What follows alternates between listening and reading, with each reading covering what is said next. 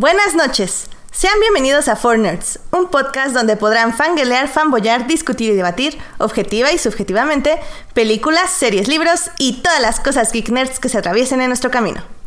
Yo soy Edith Sánchez y conmigo se encuentra Alberto Molina. Hola, ¿qué tal Edith? Buenas noches. Es un gustazo volver a estar aquí como cada lunes a las aproximadamente 10 y media, como podemos hacerlo, para pues llevar a cabo este programa número 34 de Four Nerds, donde pues ya saben que hablaremos de todo lo que nos gusta, cine, series, televisión, cómics, etcétera, etcétera.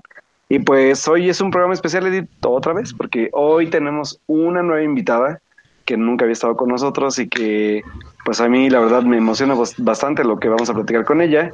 Y pues a final de cuentas, este como lo habíamos dicho, es un espacio para quien quiera participar, para quien quiera comentar de lo que más nos gusta y de temas también importantes como los que vamos a hablar el día de hoy. Entonces, pues yo estoy muy emocionada, no sé tú, pero bueno, tú presenta a la invitada del día de hoy. Sí, la verdad es que sí, como siempre, estoy súper emocionada. Nada más rápido antes de presentarla, Alberto, creo que tú tenías que dar el intro esta vez y se me olvidó por completo darte el cue. Lo ah, siento mucho. Discúlpame, perdón, te, te tengo que dar esa disculpa porque Tú tenías que dar el intro, así que para la próxima, Alberto va a dar el intro, chavos, no se preocupen. Pero bueno. Está bien, está bien. Pero bueno, eh, vámonos ya con nuestra invitada, porque sí hay de muchos temas que hablar y va a estar muy padre, así que acompáñenos en vivo o si nos están oyendo diferido, pues quédense aquí con nosotros. Eh, la invitada del día de hoy es este una persona que conocí por Twitter, como muchos de ustedes, si no es que todos de ustedes. y y la verdad es que ella trabaja en subtitulaje y le gusta mucho el cine, obviamente, sabe mucho de cine y también opina de muchos temas importantes. Eh, tengo el gusto a ustedes de presentarles a Rebeca Jiménez. Hola Rebeca. Rebeca, bienvenida. Hola Edith, hola Alberto, gracias por invitarme. La verdad es que yo también estoy muy emocionada. Este, porque pues efectivamente me gusta mucho el cine, me gusta mucho hablar de él, me gusta escribir de él, entonces pues feliz de estar aquí con ustedes. Yay, sí, muchísimas gracias por acompañarnos. No, y es que yo también sé que esta película que vamos a comentar el día de hoy te gustó muchísimo, entonces yo sé que quieres hablar de ella. Así es. Sí, fue, fue eh, bueno, este, no sé si ya lo, mencionaron o si lo habían ya este, mencionado antes, pero estamos hablando de The Florida Project o Proyecto Florida, que así le, se llama aquí en, México. Y efectivamente fue una película que a mí me gusta mucho. Desde la primera vez que la vi, yo la vi el año pasado en el Festival de los Cabos, eh, en unas condiciones poco favorables, porque además eso es, es, algo que también me emociona mucho esta película. Eh, yo por el trabajo que hago de subtitulaje, normalmente las películas las vemos en unas condiciones muy poco favorables, que es en la cabina de proyección, al lado del proyector, en, un, en una eh, pantallita de circuito cerrado, o sea, una cosa como no se debe de ver el cine, digamos, ¿no? Y a mí me tocó subtitular The Florida Project en ese festival, y entonces cuando empezó la película, la verdad es que este, creo que me pasó lo que he escuchado que le pasa a mucha gente, que es que te fastidian los niños, ¿no? O sea, los ves, este, dices, ya quiero que, que, se, o que entren a la escuela o que, ve, o que vengan y los pongan en su lugar y así, ¿no? O sea, se, se vuelven como unos niños muy fastidiosos. Pero de repente la historia me empezó a atrapar, atrapar, atrapar, atrapar. Y de, o sea, hacia el final de la historia, me sentí yo tan conmovida, así de, de lágrima y todo, que dije, esta película es tan poderosa que incluso viéndola en estas condiciones que es en una pantallita con unos audífonos, logró llegarme demasiado, ¿no? Entonces ya después pude verla un poco mejor. Después la, la, pude ver una tercera vez para escribir sobre ella y cada vez le encuentro cosas más padres y entonces me, me gusta mucho. Fue mi película favorita del año pasado. Ay, qué padre. Sí, sí, sí. Muy bien, muy bien. Este, antes nada más de seguir con esto, eh, digo, creo que ya será un poco redundante, pero vamos a poner rápidamente la cortinilla de cine para contarles un poquito más de la película que nos está hablando Rebeca, nuestra invitada del día de hoy. Vámonos, Alberto. Películas. Cine. Cartelera comercial en Fortnite. Como nos decía Rebeca, The Florida Project o el Proyecto Florida es una película dirigida por Sean Baker, que es un director que es más conocido por su película Tangerine. Eh, la verdad es que sí es un director no tan popular, se podría decir en esta línea, ya que sus películas son hechas con muy bajo presupuesto y de sociedades marginadas, se podría decir de cierta forma. Eh, justamente ahorita Rebeca ya nos estaba contando mucho de su sensación de ver la película y es que si podemos dar como una sinopsis rápida eh, sin tanto spoiler, trata sobre el verano de una niña y lo que hace en este pues son, son como moteles donde ella pues, se divierte, juega con sus amigos, bueno, con su amigo y luego con una amiga. Y básicamente lo que vamos a ver es su vida. Su vida en este motel, la vida que lleva con su madre y básicamente cómo se desarrolla esta en Florida, al lado del que es el parque de diversiones más pues más reconocido del mundo, eh, por quedarnos cortos, para no quedarnos cortos. Em, tú, Rebeca, decías que justamente los niños al inicio no te habían como tal vez no había sentido como gran empatía por ellos porque efectivamente, o sea, creo que la primera escena que vemos de ellos es como es el típico niño molesto, mocoso, que te está arruinando por su, porque es maleducado, porque no tiene conciencia de las reglas ni de las normas sociales. Y al mismo tiempo te molesta aún más porque la madre simplemente consiente este comportamiento. Eh, creo que en ese aspecto, ¿crees que efectivamente la película es difícil de abordar al inicio o, y poco a poco va avanzando en ti el guion o viceversa? Al, menos a mí me pasó eh, de ese modo, o sea, que eh, me parece que, bueno, la primera escena es, son los niños sentados aburridos, no haciendo nada, ¿no? Que es, que es un poco como el mood, me parece que en el que están ellos. Pero al ser niños y además ser niños pequeños, ¿no? Mooney tiene seis años, o sea, son niños realmente chiquitos que están en esta edad pues, de la travesura. Entonces, como además están sin supervisión, ¿no? Porque los papás pues están trabajando o están en su habitación como la mamá de Mooney, eh, pues tienen que recurrir a buscar formas de divertirse con pues, ellos solitos. Y creo que la primera que lo primero que hacen es ir a escupirle al carro de una señora, ¿no? Entonces, claro que esa escena dices así de malditos squinkles. o sea, ya me, de hecho, el papá de uno de ellos sí sale y lo regaña y dices, bueno, ¿y dónde están los papás de los otros dos, no?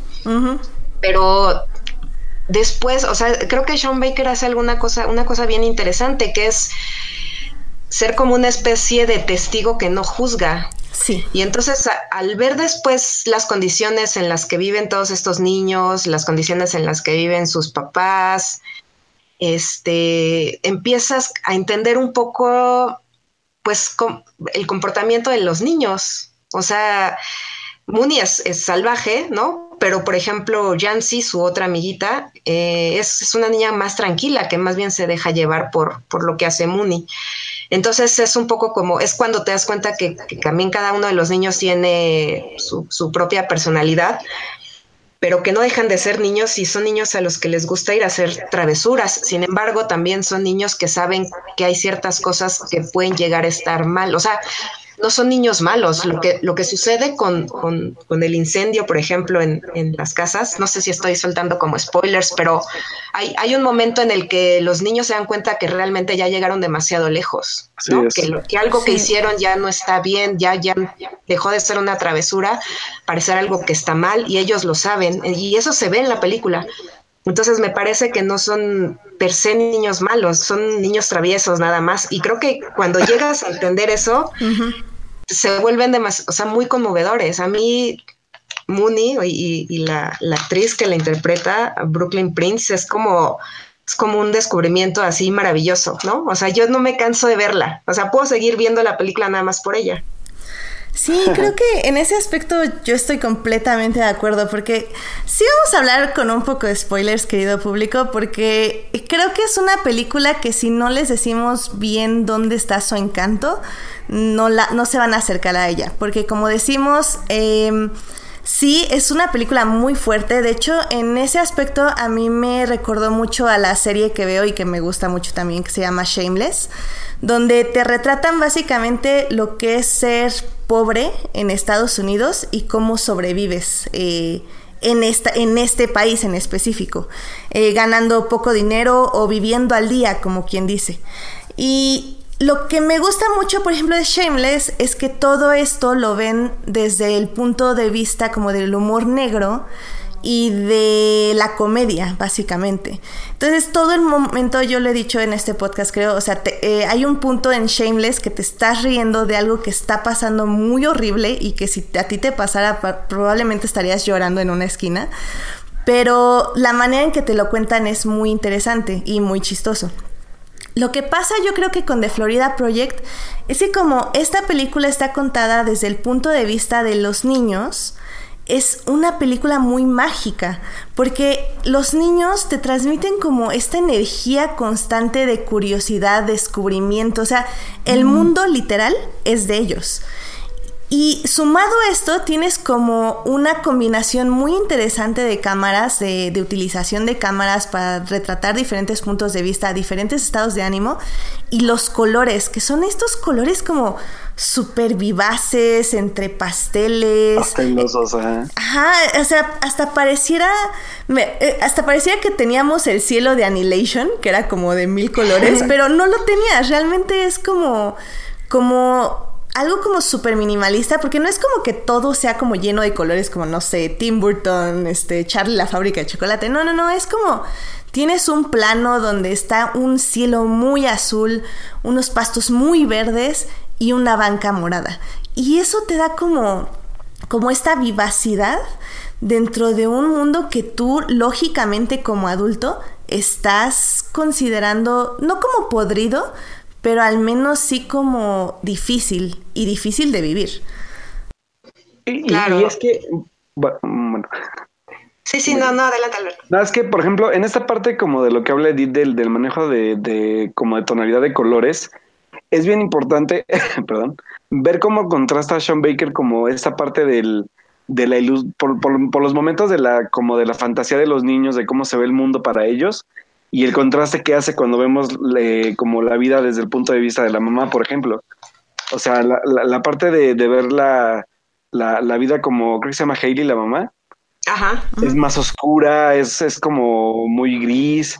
O sea, creo que sí, esos contrastes que hace también como entre esta niñez y la adultez es como muy, muy, muy relevante. Y sobre todo porque que también se me hace como un, un, un, un como, ¿cómo decirlo? Como un como un discurso importante también para esta parte de, del sueño americano, se podría decir así, donde no todo el mundo vive el sueño americano como creen que se vive en otros lados del mundo, que también hay marginación en algunas partes de Estados Unidos y cómo la viven este tipo de personas y cómo la sobrellevan. Y por ejemplo, que es el caso de, de, de, pues esta, de esta pareja mamá e hija, ¿no? O sea, de cómo les afecta, pero a la vez cómo, cómo, cómo viene a ser como un reflejo de, de la vida, porque a final de cuentas creo que eh, Mooney es un reflejo de su madre. Y eso es, eso es bien importante quedar claro. Porque yo cuando, por ejemplo, en, en, la reseña que escribí el, el, eh, el, fin de semana, sí puse esa parte de que no son personajes empáticos, pero Mooney es un poco más empática porque a final de cuentas ella solo busca ser como el, el reflejo de lo que hace su mamá. Y esa parte que mencionabas tú, Rebeca, del, del incendio, por ejemplo, ¿no? Que a lo mejor, sobre todo el chavito, que es el, chavito al que le pega más a su amigo, la parte del incendio, Muñe a final de cuentas sabe que hizo mal, pero está en esta actitud como de su mamá, ¿no? Como de, como, como yo lo hice, sí, pero pues como mi mamá hace cosas igual o peores, creo que es viable también hacerlo sin que pague muchas consecuencias, solo diciendo que no pasó nada, ¿no? Y, y creo que eso es como sobreanalizarlo un poco. Eh, o sea, no creo que ni siquiera ella piense eso. O sea, simplemente es como pasó y seguimos, ¿sabes? No, no que lo pienses, sino sabes qué, que, es como esta parte como del como yo lo mencioné en, lo que escribí, de, de, de, a los hijos se les educa con el ejemplo, ¿no? Y, y a final de cuentas es lo que es lo que es en sí esa relación. O sea, Mooney es el reflejo de, de su mamá, a final de cuentas. Sí, de hecho, a, mí lo que me gusta también es que es como una especie de relación, creo que eso lo escribí en mi texto, como una relación de, amigas más que de mamá e hija, porque, eh, o sea, Heli nunca tiene una, una, no es como una figura materna ni ni sobreprotectora, ni regañona, ni, o sea, es como una amiguita más, ¿no? O sea, si no está con ella es porque no son de la misma edad, pero incluso hay momentos en donde sí conviven con ella y sus otros amigos como si Hailey fuera una niña también, ¿no?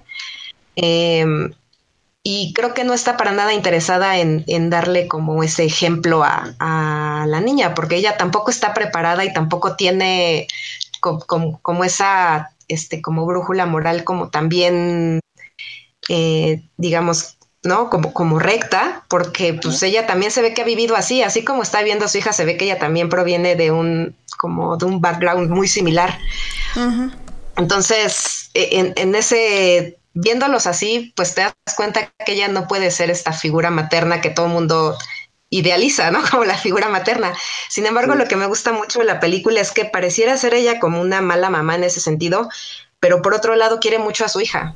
O sea, creo que es, innegable que, la quiere, ¿no? Que trata que, esté bien, que no le falte comer, por ejemplo, ¿no? Este, cosas de ese estilo. Entonces, me, gusta mucho ese tipo de, ambivalencia que hay también en la historia, ¿no? De, no, de no ser ni todas estas personas que, digamos, eh, se encuentran en situaciones de marginación y que parecieran también que llegan a un punto de ser personas que que uno cree que no hacen nada por salir de donde están, eh, te das cuenta que no es solamente eso. O sea, es, creo que esta película barre con ese discurso de, ¿sabes? De que, de que si tú quieres salir de donde estás, nada más tienes que luchar, sino que queda, o sea, queda como claro que pues no es así, o sea, la realidad no es así. Entonces, pues estos personajes están un poco atrapados en eso y sin embargo, pues tratan de sobrevivir, ¿no?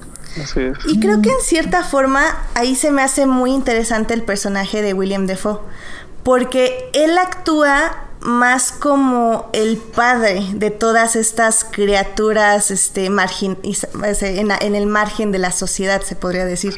Él, él vela por ellos en sus límites de de poder, se podría decir. Porque lo vemos, y creo que es como el personaje con el que nos podemos identificar más, entre comillas, porque es alguien que no juzga, pero que a la vez está para imponer como los, las reglas de la sociedad. Y, y, por eso me parece un personaje muy interesante. O sea, lo vemos en el momento que protege a los niños de este pervertido literal que llega, o en el momento en que que trata a ella, a Mooney y a su madre de, de, decirles, ok, o sea, sí tienes la habitación, pero necesito hacer esto, te coloco en este hotel y luego regresas. O sea, siempre está como protegiendo, pero también entiende que su poder llega, es como hasta cierto punto donde él puede actuar por ellos. O sea, él tampoco puede hacer todo por ellos. Entonces es como, como este papel de nosotros de sí, los, sí te quiero ayudar, estoy no juzgándote, o sea, veo que tu vida es, o sea, que solo así la puedes vivir y que estás haciendo lo que puedes por ella, pero lamentablemente el mundo es un lugar horrible y va a pasar esto por, la, por estas acciones que estás haciendo. Claro. Sí, es un personaje bien bonito, porque creo que también es... Eh, pues es como alguien que sí se da cuenta de las cosas, eh, trata de hacer bien todo, o sea, es, es, como alguien chambeador, ¿no? Todo el tiempo se ve que está trabajando en el motel, haciéndole cosas y así, reparaciones y pintándolo, etcétera. Y además tiene que estar cuidando a, a, pues a sus inquilinos, ¿no? Peleándose con ellos, este, pero como que siempre, bueno, nunca se le ve perder la paciencia excepto con, con este personaje que llega ahí como a, acosar un poco a los niños, ¿no? Que además eh, me parece, esa, toda esa secuencia me parece fantástica. Está muy bien hecha, muy bien hecha. Y, y, efectivamente él es como esta figura paterna que trata de, de darles un poco de, de, guía, ¿no? Aunque los personajes no se dejen, pero él está ahí como para hacer ese contraste. Y me gusta mucho que es como un personaje eh, que tampoco exagera en sus buenas intenciones, ¿no? O sea, tampoco es el que hace las grandes obras para poder rescatarlas, sino nada más trata de echarles la mano día a día. Pero es una buena persona, entonces creo que eso también me parece padre. Y esa parte como humana que creo que Baker sabe como, como nivelar bien, como decía hace rato, ¿no? Creo que el personaje de Dafoe es bueno por eso, porque a pesar de que es un personaje como muy, no tiene mucha complejidad, es un gran personaje que le ayuda como evolucionar a, a, nuestros personajes principales. Y sobre todo la parte del final, que no, no quiero spoiler mucho, pero eh, cuando hablamos de estos límites que ustedes dicen, a final de cuentas ahí se deja ver, ¿no? O sea, fue como de, pues yo puedo ayudar en lo que pueda, pero yo tengo también un límite de autoridad aquí, ¿no? Entonces, cuando llega el momento de, del, pues así que del, del, de lo que tiene que hacer la, como la parte como de, ¿cómo decirlo? Como del cuidado de la niña, pues sí se nota mucho porque se nota que... Sabe, él sabe que es lo correcto. Exacto, ajá, o sea, se, o sea, sabe que no puede hacer más porque a final de cuentas sabe que, que Hailey está perdida y que la niña necesita una educación más como que le permita como desarrollarse en lugar de irse por un mal camino, tal vez, ¿no? Entonces, creo que es un personaje muy bueno y solo con él me quedó la duda del personaje que lo acompaña, que supuse que era como su hijo, que fue como lo que no acabé de entender bien, como en que ayudaba al personaje, pero, pero de ahí en fuera creo que tenemos ahí como una buena como... Contrapeso como un contrapeso para los personajes y algo como también empático para los momentos en los que nos caen un poco gordas las, las personas, los personajes protagonistas o ellas, ¿no? Por ejemplo. Más bien que siento que, que, ya no podemos relacionarnos más con ellas. O sea, creo que el personaje de Defoe aparece justo en los momentos donde ya sientes que que ya no, no sabes qué hacer con esta información que te están dando sobre este tipo de vida.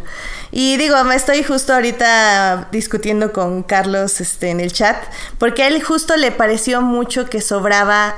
Eh, Defoe, bueno, más bien que sobraba la mamá y la hija y que él quería ver más al personaje de William Defoe y esta relación que nos... Em, que nos como muestran un poquito con su hijo, que esta es esta relación como fallida. Eh, creo yo que esa escena fue más como para hablarnos de la psique del personaje de William Defoe, como de dónde viene este deseo de ayudar, o sea, de que su propia familia está rota y que él quiere como ayudar a tal vez a otros. A mí, por ejemplo, no me hubiera molestado que nos hubieran dejado esa escena afuera y que nada más él siguiera siendo el, el cuidador de todos ellos. Eh, a Carlos le parece exactamente lo contrario. Él quería ver la película de William Defoe cuidando a estos misfits, pero bueno, no podemos todo en esta vida, Carlos. A mí lo que me gusta de esa escena, que, que efectivamente parecería un poco, no sé si que sobra o que está como metida con calzador, es que también te presentan un lado del personaje de William Defoe que, que pareciera quedar fuera de su vida como el gerente, y es que él no es perfecto tampoco. ¿No? O sea, el que tenga una relación rota con, con su ex esposa o algo, ¿no? Porque ya que, que, hay una medio discusión ahí porque el hijo dice, ah, le dije felicidades de tu parte. Y el qué, pero si yo no la mandé felicitar, así, ¿no? Sí, sí. O sea, tiene una mala relación familiar él también. Y eso hace que también te des cuenta que él tampoco es esta persona 100% buena. O sea, es una persona como normal que igual tiene problemas con su familia, que no los puede arreglar, que no se lleva tan bien con su hijo como uno esperaría al ver esta figura paterna buena onda. Entonces a mí me gusta por eso, porque creo que le da ese toque de imperfección, ¿no? Para, para que él también se vuelva como muy humano. Claro. Sí, creo que sí, eso es. Eso es lo que justo aporta esa escena, que es. Que eso es lo que me gustó mucho de esta película. O sea, tiene como micromomentos que al final tienden a aportar muchísimo. Por ejemplo, ya nada más para empezar a concluir hay unas escenas que, que, yo decía, bueno, ¿por qué seguimos viendo estas tomas? Que es cuando la niña está bañándose. O sea, ella está jugando con sus muñecas, peinándolas, y va una escena y luego va otra y luego va otra. Y yo decía, bueno, pero pues esto, ¿por qué? O sea, ahí es cuando la película como que sentí que se estancaba. Y pum, revelación en la última escena del baño. Y yo así como, what? O sea, como dices, como decías Rebeca al inicio, hay cosas que creo que sí me gustaría volver a ver de esta película porque son pequeños detalles que creo que cuando ya entiendes el, el big picture, entiendes por qué estaban ahí. Y creo que eso es lo que lo hace una muy buena película. Nada sobra, todo está ahí por alguna razón. Y eso me parece muy importante y signo de que es una buena película, básicamente. Sí, la verdad es que sí. Sí, de hecho, e, esa escena también lo que mencionas así de, de esta, toda esta secuencia de la bañera que al final entiendes por qué hay tantas y, y que es ya cuando lo entiendes es así de, ¡ah! ¿no? Como muy fuerte. Sí, sí, Este, lo mismo también me pasó con, con, con, una escena muy al principio cuando, cuando conocen a Yancy y la llevan a, a su a Magic Kingdom, ¿no? A su motel, y que le empiezan a describir así esta Mooney, quién vive ahí, ¿no? Y aquí vive alguien que le pasó esto, y aquí vive no sé quién, y aquí ah, vive y te está contando todas las historias trágicas de mucha gente que ha, que, le han pasado cosas horribles, o que, o que son alcohólicos, o que, es, ¿sabes? O sea, como todo un abanico de, de gente que vive en ese motel y que con esa simple escena sabes de qué va, o sea, sabes quiénes son los que habitan ese lugar y entonces te das cuenta que también ahí llega muchas de estas personas que han sido, que creo que eso ya lo han dicho muchas veces, como expulsadas del sueño americano, ¿no? Sí, claro. O sea, que son personas que viven en una total, este, eh, en lo marginal. Y al hacer esta niña esta descripción tan, tan, tan espontánea, ¿no? De aquí vive tal, aquí vive tal, te das cuenta de esa realidad y está súper fuerte. Está muy fuerte. Muy cañón. Y, y más fuerte porque, perdón, pero tengo que decir, porque hasta lo tuve que poner en Twitter, porque saqué la cuenta de cuánto cuesta rentar el, el motel ahí el mes y son 20 mil pesos. O sea... No manchen. Eso es ser pobre en Estados Unidos. 20 mil pesos al mes. En nada más en el hotel.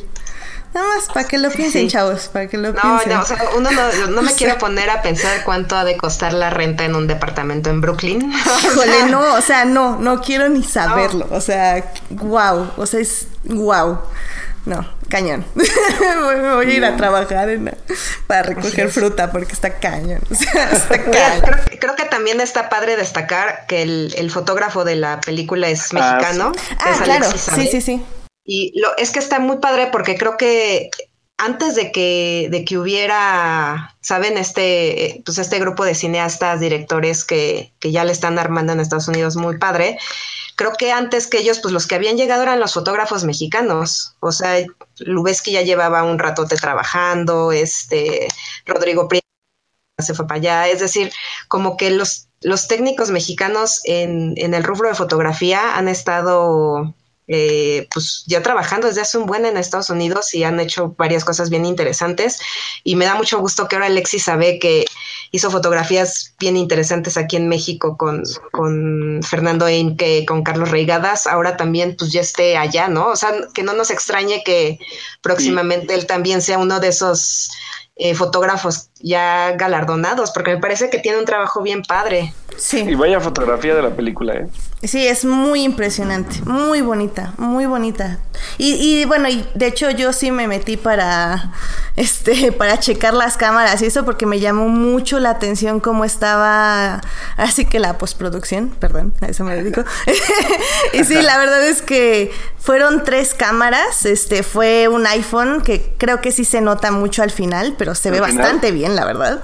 Es un iPhone, es una Alexa, que yo pienso que fue la que usaron ya para todo, y nada más variaron los lentes para las diferentes este, tomas, ya sea abiertas o en interiores y todo.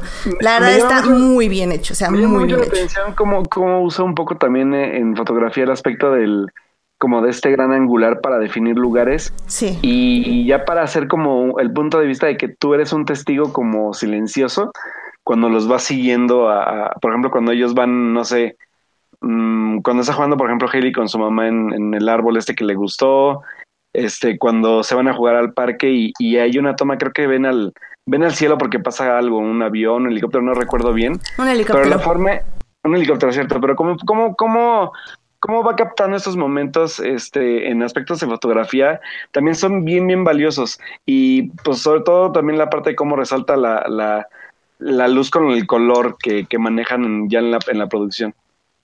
Sí. Sí. A mí también, ahorita que mencionaste eso, es, es como esa duda que, que, me ha quedado desde la primera vez que la vi, porque no sé qué son esos helicópteros.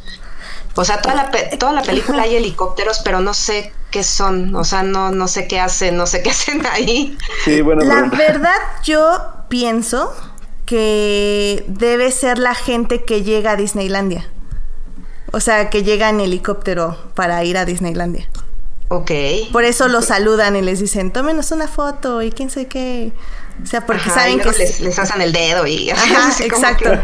Pero son muchos, o sea, lo que me llama la atención es que dije, bueno, ¿quiénes son todas esas personas que andan en helicóptero por ahí?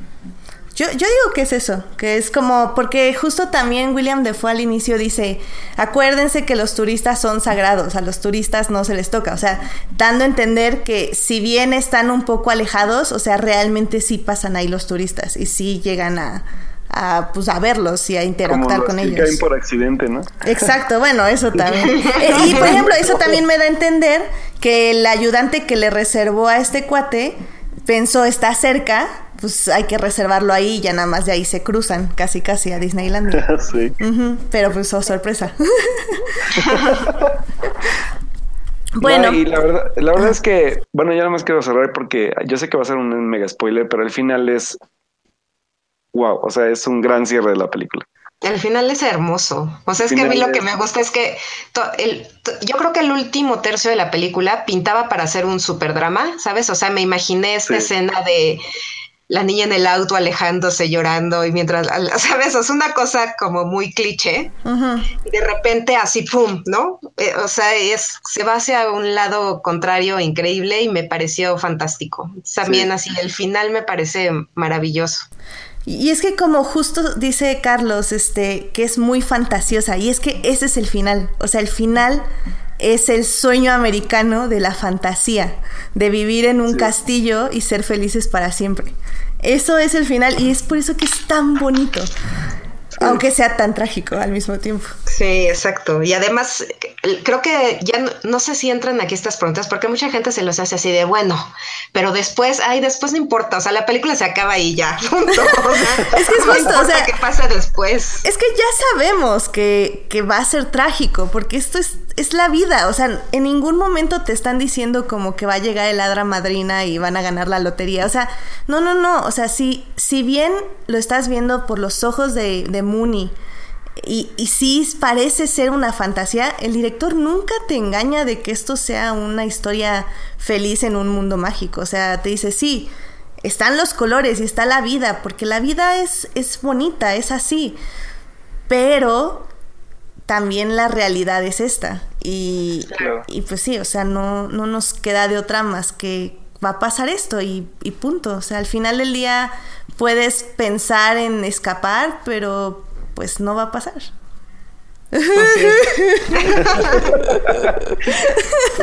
Qué dramón. Ya, bye, qué dramón, ya no queremos. Sí, bueno, en el chat nada más igual Edgar Pérez nos dice que al principio creyó que los helicópteros eran la policía, eh, pero bueno, Carlos, ah, bueno, y... Ah, ah, bueno, y Carlos nos dice que probablemente eran equipos comerciales para Disney, para hacer tomas aéreas. Pues sí, eh, creo que era un buen recurso. También tal vez cuando grabaron en esa escena había muchos helicópteros y tenían que justificarlo. Luego pasa, o sea, que tienes que poner muchos aviones en tu película porque realmente hay muchos aviones en la ocasión y tienes que justificar el sonido. Pero bueno, eh, este... Ah, también puede ser. Sí, o sea, digo, eso es como más técnico y más chafa la explicación, pero pues luego realmente es por eso, ¿eh? Luego la explicación mejor- más sencilla es la verdadera. Exacto. Sí. No, mejor sé como Sean Baker y creamos que era algo, algo importante. Muy bien. Que no es algo muy triste. Ya sé. Bueno, pues yo creo que con eso terminamos este de Florida Project porque hablamos mucho acerca de esta peli y es que sí, la verdad sí nos gustó mucho. Creo yo que nos Sí. gustó mucho. Excepto sí, a. Carlos del chat que no le gustó, pero Carlos, siento mucho. A todos nos encantó. Es una muy bonita película. Si pueden, vayan a, ver, vayan a verla al cine. Creo que vale la pena que se vean en cine. Eh, no sean como yo. Este, y pues sí. Em, pues adelante, chicos. Ay, perdón, Alberto Morano, no hablamos. ¿Viste tu Pacific Rim, Alberto? ¿Qué? ¿Viste Pacific Rim? Eh, no. No, lo siento, Alberto, la próxima semana. Este. Ya, perdón. Sigamos Sí, solemne. Corte Adiós. solemne. Bye. Yo vi una, fíjate, rápido nada más para decir, yo vi una película de las que, no, que me invitaron a ver la, una, creo que es la tercera parte de No como Julieta y la verdad es que nunca había visto nada de eso. Y se me hizo bastante divertida, pero bueno, no sé, es como muy, o sea, es muy buena película infantil, sobre todo porque me acordé mucho de, de ti, sobre todo, porque es toda una readaptación de Sherlock Holmes, pero a gnomos de, de, jardín. Ay, no, qué horror, ¿en serio viste esa? No puede ser. y, la verdad es que pues, está divertida, o sea, digo, me invitó Paramount, sí, de Paramount, muchas gracias, y pues ah, sí, está divertida. Gracias, para Paramount. Para, para esta semana, pues está padre, la verdad, para Semana Santa está padre. Ok, pues tienen la recomendación de Alberto. Si tienen niños, vayan a verla. Sí, vayan a verla. No, Alberto, gracias. ya, fue todo lo que vi, muchachos, no puedo ver más. Sí, ya. Cerremos cine, porque ya no hay Pacific Rim. Eh, tal vez eh, Ready, Player One, sí, para la siguiente semana, pero la, luego discutimos. Uh. Bien, spoilers en el Twitter de Alberto. Eh, sí, gracias, ahí se los paso. Mañana ya, ah no, ¿cuándo se estrena? ¿El jueves o viernes? El jueves, pero mañana hay preestrenos en dos funciones en, bueno, en varios cines. Ok, sí, yo sé, sí tengo muchas ganas de verla. Lamentablemente, yo esperaba que el preestreno fuera como en IMAX y así, pero solo es en Real 3D. Así que, pues bueno, al menos la, ya la podemos ver dos días antes de su estreno. Ok. Ah, y el amante doble también. Esa, esa hablamos la otra semana, Carlos. La, nueva de la nueva de François Oso, ¿no la viste tú, Rebeca? No, no la he visto. yo la quiero ver. Hay que verla y ya hablaremos de ella para, para ver si la para la otra semana, ¿vale, chavos? sí, lo siento, chicos. No vimos tanto cine este fin de semana. Ah, pero bueno. Es que lo importante era de Florida Project. Exactamente. la, verdad es que sí. ¿eh? La verdad estoy muy feliz de sí haberla visto. pues yo creo que pasamos a nuestro siguiente tema. Em, hablando de fantasía y tragedia. Eh, estábamos diciendo, eh, sí, había este tema que sí tocamos mucho el, el, año pasado aquí en este podcast, pero lo dejamos de hacer un poco porque ya era demasiado. Em, era mucha información sobre muchos temas diversos. Y la verdad es que llega a un punto de que es cansado hablar de esto. Es, es como cansado porque es redundante, porque sigues defendiendo lo mismo, pero con diferentes personas y... Y es cansado, chavos. es que, en serio que es cansado, pero...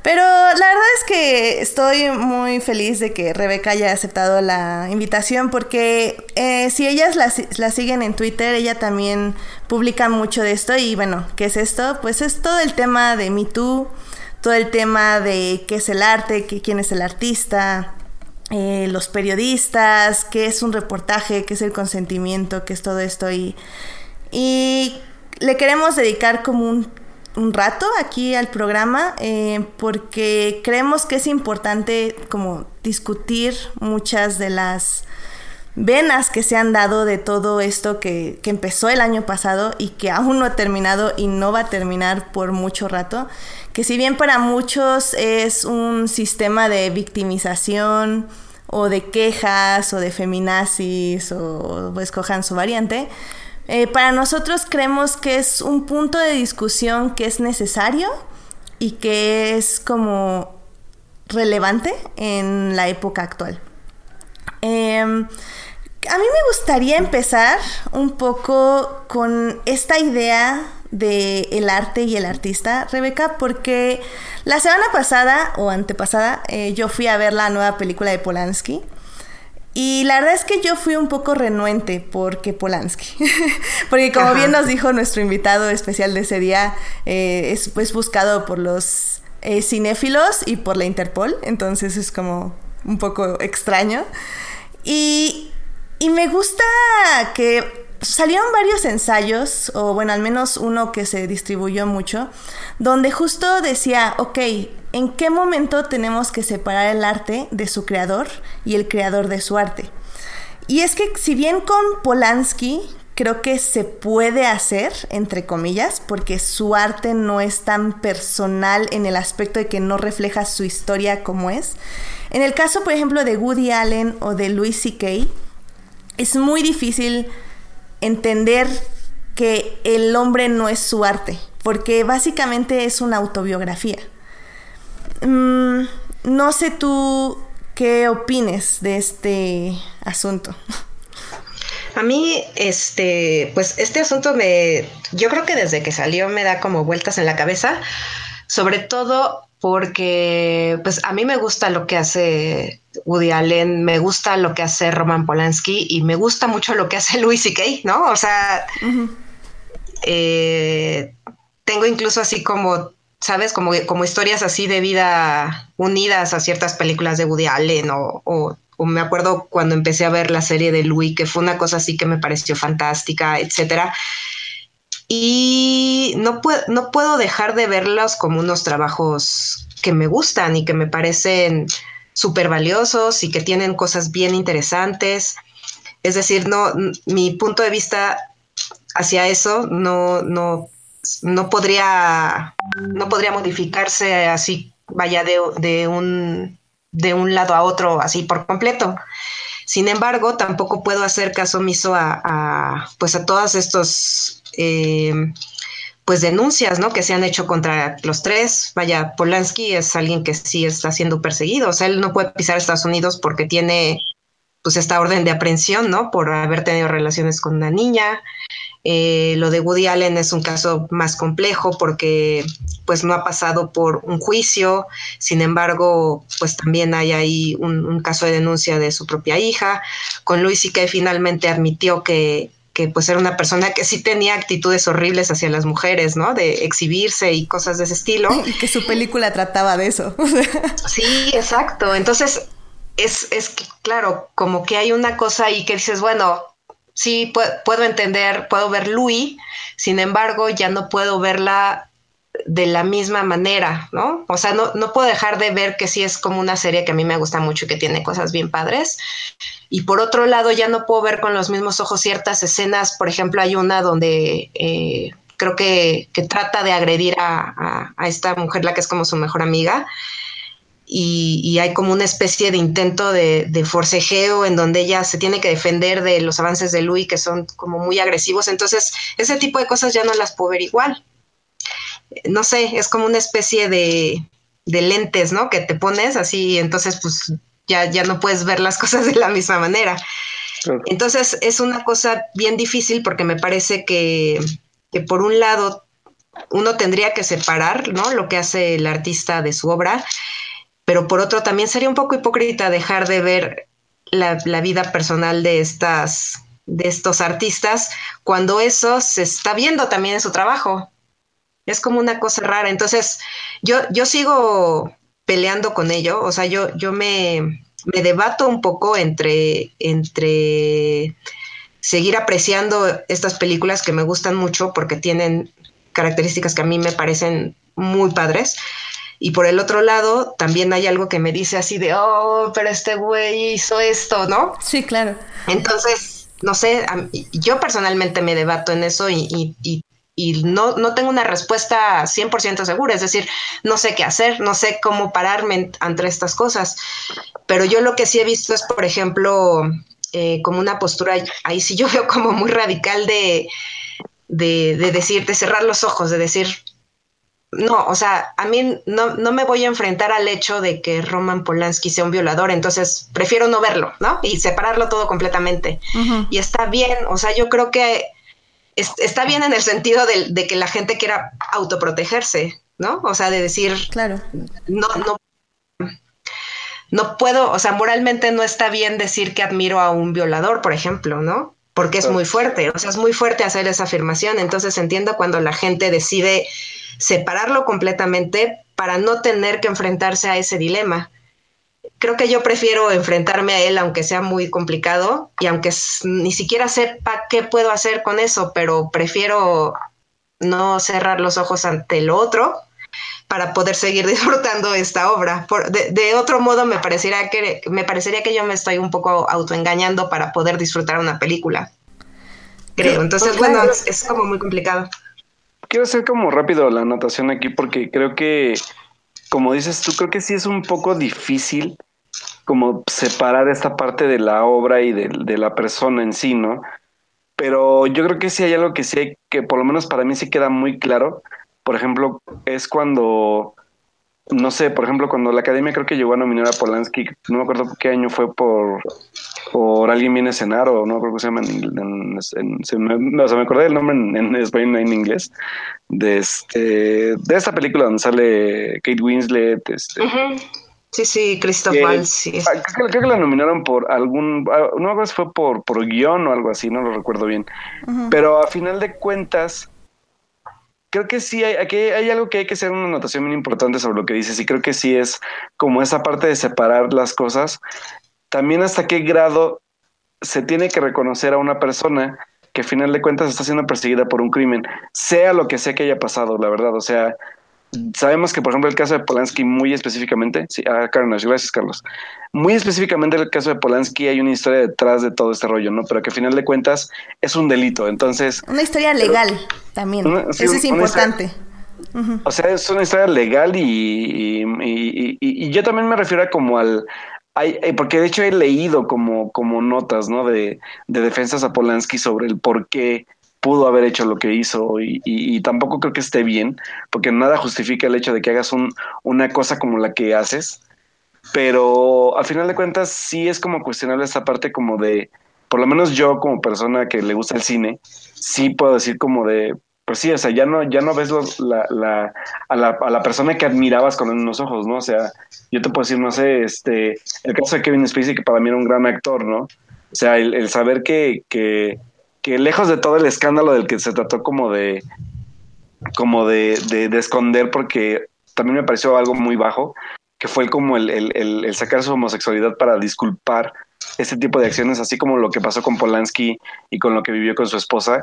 Creo que se me hace muy muy muy muy muy muy muy mal atinado el poderte defender de esa forma. Creo que hay una acción que realizaste Tal vez pudo, pudo, pudo, pudo incidir eso en, tu conducta, no lo sé, pero también habla ya de muchas cuestiones aparte que tienen que ver con salud mental, con muchas, muchas cosas, pero que al final de cuentas denotan en un crimen y que tienes que pagar por lo que hiciste, ¿no? Entonces creo que es, es muy difícil y creo que por ejemplo una de las decepciones para mí de, de estos casos, pues sí, tanto es como Kevin Spacey como, como este, hay como, ay, se me fue el nombre de, de John Lasseter. Ah, Entonces, que fue uno de los grandes para mí que yo dije, pues sí, ni modo, o sea, será una gran, una gran persona que está detrás de uno de varios de mis proyectos favoritos, pero si, si hizo algo o hizo un crimen lo tendrá que pagar y lamentablemente, pues ahora sí que se puede decir que entre comillas así caen los héroes, ¿no? Entonces, creo que sí hay que, hay que, hay que, yo creo que sí hay que medir bien esa parte como de, de hasta qué grado tú puedes seguir idolatrando a alguien o, reconociendo un trabajo también por, por algo que, que a final de cuentas aparte hizo y que dañó a una, a una parte de la sociedad, ¿no? De una sociedad a la cual aparte le ha, le ha retribuido bastante bien en, en cuanto a, a, dinero sobre los proyectos que hace cada uno y que pues sí, o sea, un crimen es un crimen, eso sí lo quiero dejar bien claro, porque esta parte que yo digo de defensa, en, en, en buscar defenderse en algún, en algún sector como para justificarse, se me hace muy, muy bajo. Eso se me hace muy, muy bajo. Y sobre todo en ese sentido, yo pienso en esto de, de mm, se les perdona solo por ser grandes artistas, ¿no? Porque si fueran hombres comunes y corrientes no estaríamos teniendo esta discusión, o sea, Ni el dilema. es así de, claro, o sea, están, son culpables y que paguen. Y eso, y eso es más, más triste aún porque lo peor es que, porque no porque, o sea, más bien en ese aspecto social, o sea, solo porque son grandes personas tenemos que voltear a ver estos casos, eso sí, o sea, está muy cañón, la verdad. Claro, lo que sí es que por, precisamente porque son como personas muy conocidas, es que se vuelven importantes, esto, o más bien visibles estos casos, ¿no? No porque los otros no sean importantes, sino que se vuelven visibles y más, este, pues, más escandalosos por las personas que están involucradas. Pero tengo que, a mí lo que me llama la atención es esto de, bueno, entonces, eh, pues solo porque eres un gran artista, entonces ya se te permite hacer esas cosas. Y yo creo que eso, o sea, es esa idea es la que permite justo que pasen esas cosas, ¿no? Porque el, que tengan como esta, este poder, eh, pues como, como esta, esta aura de grandes artistas, ¿no? Que todo lo pueden y que, y que se les permite cualquier cosa, yo creo que es un poco lo que permite que hayan sucedido todas estas cosas que han pasado. Claro, y, digo, hay que ser muy claros, porque creo que algo que nos pasó tanto a mí como a ti, Rebeca, que cuando estábamos diciendo hay que revisar las obras de estos personajes, o sea, sobre todo creo que es cuando hablábamos de Woody Allen, o sea, yo decía, es que quiero volver a ver ciertas películas de Woody Allen, y curiosamente mucha gente nos empezó a decir que los queríamos censurar, que ya queríamos borrar de la historia Woody Allen. Sí, bueno, todo mundo dice, es que ya, entonces tienen las películas, y yo así, no, pues no se trata de quemarlas ni tampoco de prohibirlas, ni de... O sea, también se están yendo como un extremo de decir, no, espérense. No, y, lo que es peor, yo decía revisarlas, o sea, voy a eh, bajarlas, voy a rentarlas, voy a sacarlas de mis DVDs, porque tengo películas de Woody Allen en mis DVDs, y voy a revisarlas, porque por ejemplo, si, eh, un ejemplo, Match Point. Era una película que yo cuando la vi la comparé obviamente con Crimen y Castigo y con esta idea de que puedes hacer un crimen y la idea de cómo hacer un crimen, etc. Pero en el momento que ocurre todo esto, o sea, que ya me dan como toda esta información sobre Woody Allen, que ya existía, pero tal vez como tú dices, quería ignorar y que en este momento digo, ya no lo puedo ignorar más y es cuando recuerdo Matchpoint, recuerdo de qué se trata y es como un shock muy fuerte para mí. Porque es como, o sea, es literal violencia contra las mujeres porque es como, como somos objetos eh, para la escala de poder de un hombre. Básicamente de eso es Matchpoint. Y es muy fuerte darte cuenta de eso, darte cuenta que es algo que no viste en su momento porque no lo querías ver, porque no pensabas de esa forma, porque no tenías la información y la educación como para para ver que era una violencia hacia ti como mujer o que simplemente en, cierta forma no te considerabas esa mujer, que es algo que también les pasa a muchos, que esa falta de, empatía o de de ponerte en el lugar del otro. Porque digo, si bien todos estos casos son bueno, más bien el problema de estos casos es que es la palabra de uno contra la palabra de otro. Y creo que me voy a tener que ir un poco al tema que íbamos como antes, pero just, digo que íbamos a hablar después, pero justamente en, en el trabajo un compañero me pidió ayuda para hacer un ensayo que iba a ser de Spotlight. Y y conforme le empezaba yo a contar mi, lo que pensaba de Spotlight, de esta película, donde un grupo de reporteros saca a la luz básicamente todos los pedrastas, este, sacerdotes que existen dentro de la Iglesia Católica, yo me acordaba mucho del movimiento Me Too, porque fue cuando empecé a decir, es que ese es el problema, estás hablando de la palabra de una persona contra la palabra de otra persona. Y la palabra de una persona traumatizada, de una persona que ni siquiera probablemente quiera hablar de ello, y lo estás exponiendo, sacando a la luz para luchar contra una persona que tiene toda la credibilidad y todo el poder del mundo. Y eso es algo muy complicado, eh, sobre todo para los reporteros que ahorita han estado haciendo estas historias. Y lo vimos sobre todo en el aspecto de todo lo que pasó con Aziz Ansari, y con Urma Turman. A mí, por ejemplo, lo que me llamó la atención de Aziz Ansari es que fue un reportaje hecho por Babe, eh, un periódico en línea, no sé ni qué es eso, que literal nada más buscó una historia y quería estar como en el spotlight del momento, la sacó, la sacó mal, mal reportada, mal escrita, eh, mal este, investigada, ni siquiera la chava que, que contó la historia creo que quería como que se publicara, la obligaron. Y esto lleva también mucho a linchamientos que no se deberían de dar, porque es... Eh, el caso de Aziz Ansari a mí me parecía muy, muy interesante, debido a que si bien tenemos como estos monstruos, entre comillas, que, hacen violaciones, que, que tienen conductas eh, depredadoras como Weinstein, tenemos también estos casos donde son reglas básicas de consentimiento. Entonces yo a lo que veía con, los hombres que resultaban como ofendidos por esta historia, eh, que retuitearon mucho este artículo de, de, lo único culpable que es Ansi Sansari es de no ser un lector de mentes. Y tú así como, ok, eh, o sea, el, el asunto es aquí, según tú, así Sansari no hizo nada malo porque tendría que haber adivinado lo que quería la chava en lugar de preguntarle o, o no sé, o sea, hay, hay como algo que me decía que el problema con esa historia era que era algo muy cercano a casa, que muchos hombres se identificaron con el con la acción, con la escena, muchas mujeres también, porque yo también vi muchos comentarios de, ay, entonces resulta que a mí ya me, me acosaron sexualmente como 20 citas, y tú así como, chava, ¿estás bien? O sea... sí, o sea, no quería decírtelo, pero sí. No te quería decir, pero neta estás bien porque, o sea, te han maltratado en primeras citas, segundas citas, terceras citas y, y, apenas te das cuenta, pero no te estás dando cuenta porque tu sistema de defensa es decir, obvio esa chava está loca, lo que me ha pasado a mí y a mil chavas más no es acoso, no es violación, no es tal. Y eso a mí me parece muy fuerte y me parece lamentable que por mal reportaje no podamos bien analizar la situación, aparte de todas las defensas normales, ¿no? Eh, no sé. también eh, Sí, a mí me pasó lo mismo con ese reportaje. Dije, a ver, está como muy raro. Em, eh, creo que hay una parte incluso donde ella dice así de, bueno, así es, me sirvió vino blanco y yo quería tinto. Eh, eh, cosas, pero, sabes, como mal, mal planteadas. O sea, si ese podía ser un punto, el, el de alguien que que no le importe tu opinión y que entonces te sirva lo que él quiere sin preguntarte. O sea, es, un tema. Sin embargo, me parece que en el, que en el reportaje estaba como mal planteado.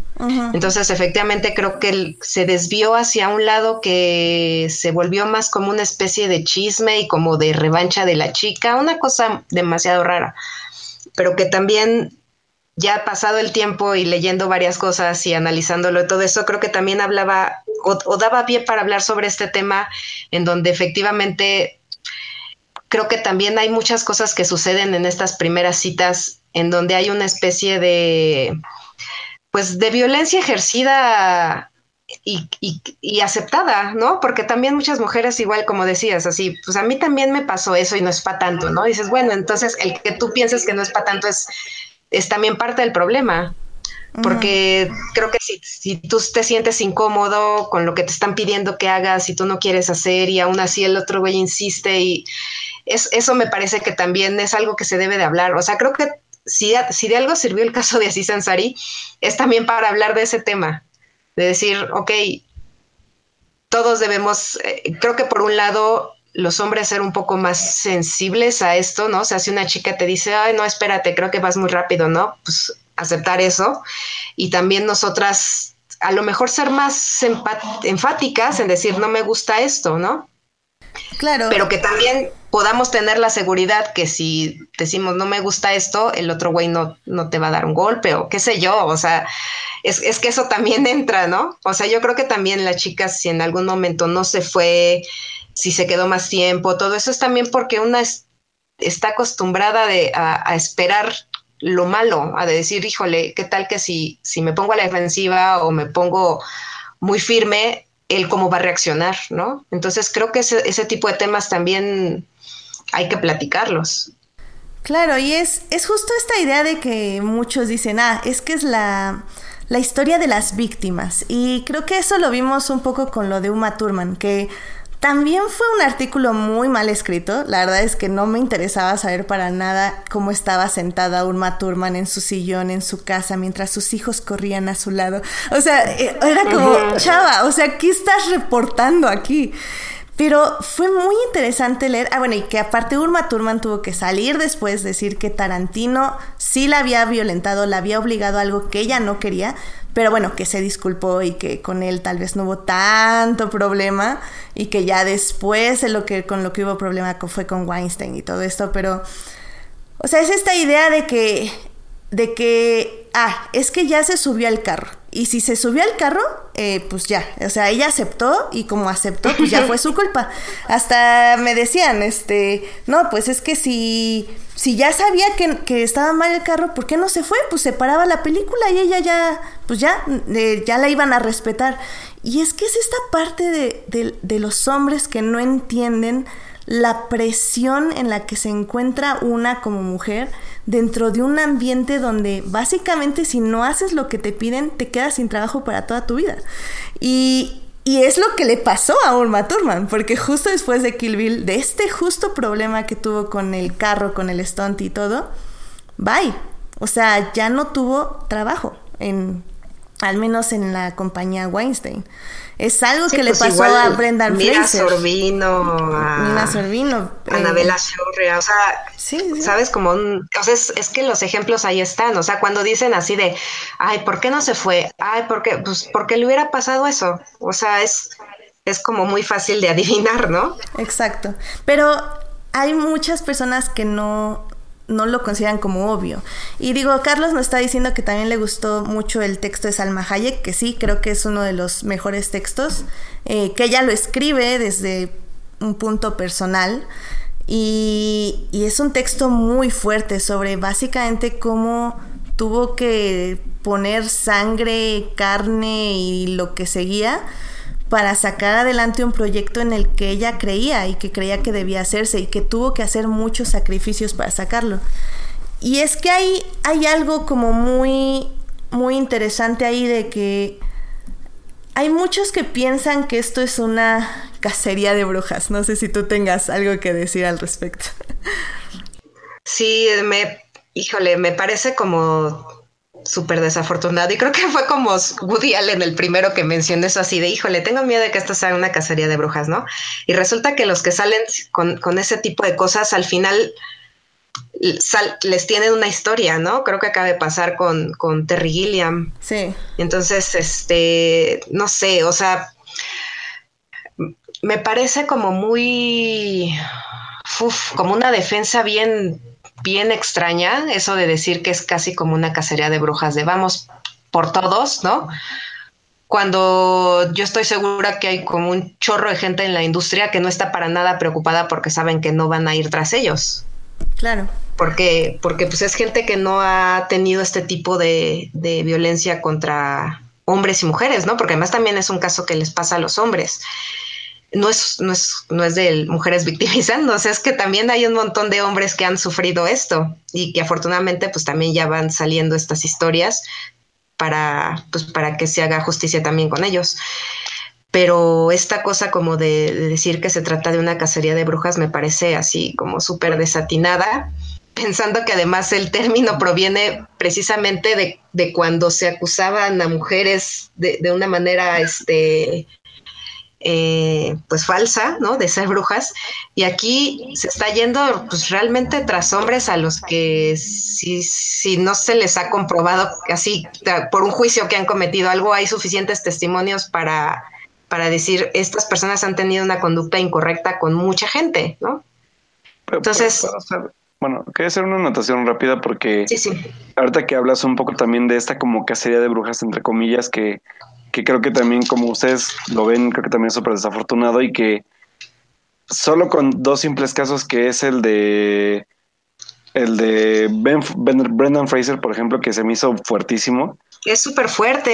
Y, y, el de Kevin Spacey con este chavo que se me fue el nombre de Star Trek, Discovery digo, o sea, aquí ya no estamos hablando solamente de, de hablar de un Me Too de un género en específico, porque sí, a lo mejor, y, y, hay que aceptarlo, nos, nos cueste no a nosotros como hombres, creo, que hay este, este, este, esta educación machista que no solamente se refleja en nuestro país más fuerte, sino que también la hay en Estados Unidos y la puede haber en muchos otros lugares, que aún, digo, hay países en los que, ah, o sea, las leyes en ese aspecto de, como de protección a las mujeres son nulas.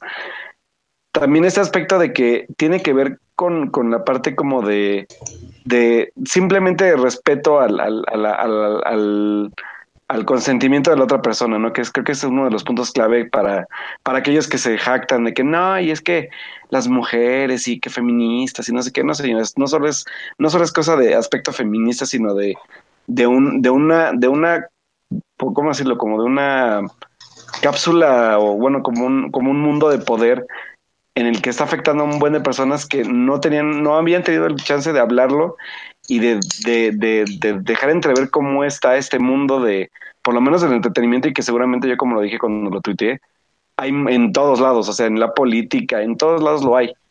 Y que, y que estén saliendo creo que es lo, es donde nos debemos de fijar ahora. O sea, en, en, qué está saliendo y el por qué se está diciendo, ¿no? O sea, porque creo que ya es momento de, de acabar con este como, como como, como el poder como principal enemigo de, de, de, de, cualquier género. Pero, y obviamente, y lo voy a decir, obviamente que también sobre todo sobre las mujeres, ¿no? Y que estamos en un mundo donde es triste que a la fecha se registren un chorro de desapariciones de mujeres digo, yo, yo, yo ahorita estoy un poco preocupado porque, o bueno, un poco espantado se podría decir, porque el lugar donde llegué a vivir hace unos meses es uno de los estados con más desapariciones de mujeres y eso se me hace súper fuerte y súper preocupante.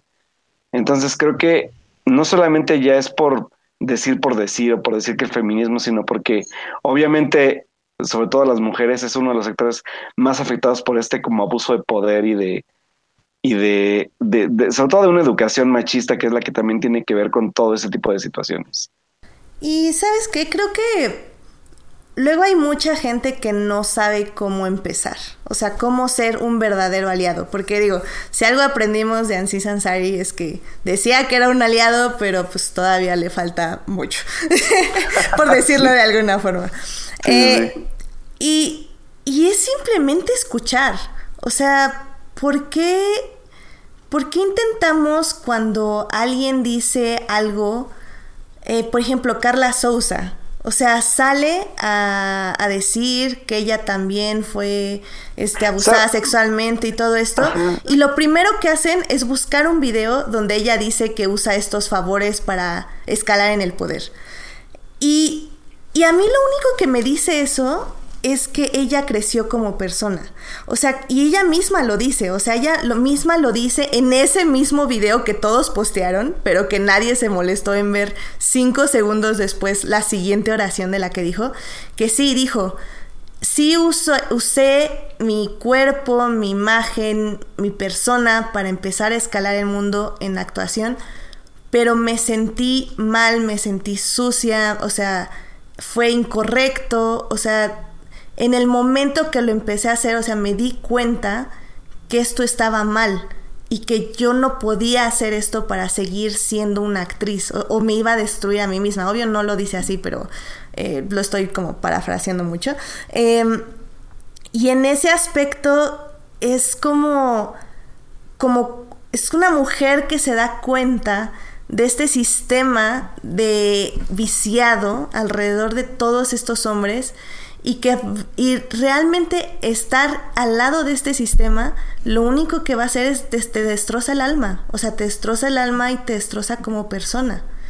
Yo, es como, mm, sí, o sea, cuestionar, por ejemplo, es el caso de Carla, ¿no? Así de, bueno, pero ¿por, ¿por qué aceptó? ¿Por qué se quedó? ¿Por qué volvió a trabajar con él? Con todo ese tipo de cosas. Exacto.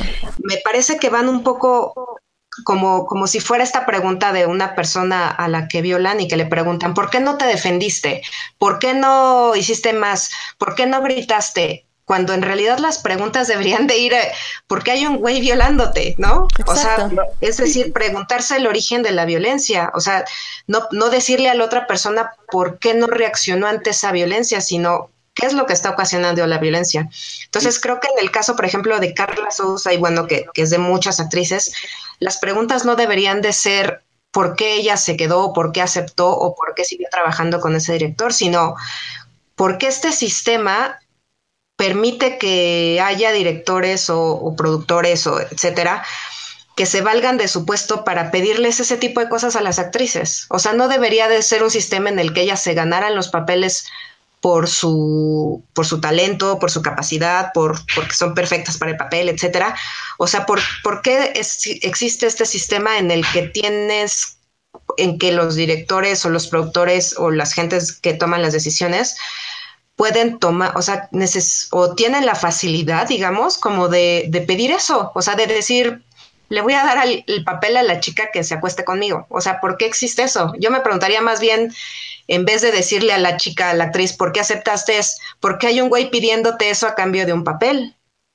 Y, aquí hay algo preocupante porque durante años eso ya se ve como, o sea, lamentablemente se, ha normalizado, ¿eh? O sea, es como de, ah, pues sí, O sea, eso es pues bien son las cosas.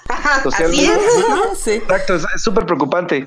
Y hay algo también que, que anotó que, que este Carla Sousa, que, que, no sé si ustedes vieron, o sea, la gente que nos está escuchando, si vieron la, la entrevista completa, también hay algo que anota ella mucho y que me causa mucha curiosidad, donde ella dice, es que a mí la gente me veía alrededor y veían cómo me trataba de casar y me decían, ¿cómo logras sobrellevarlo? ¿O cómo lo haces?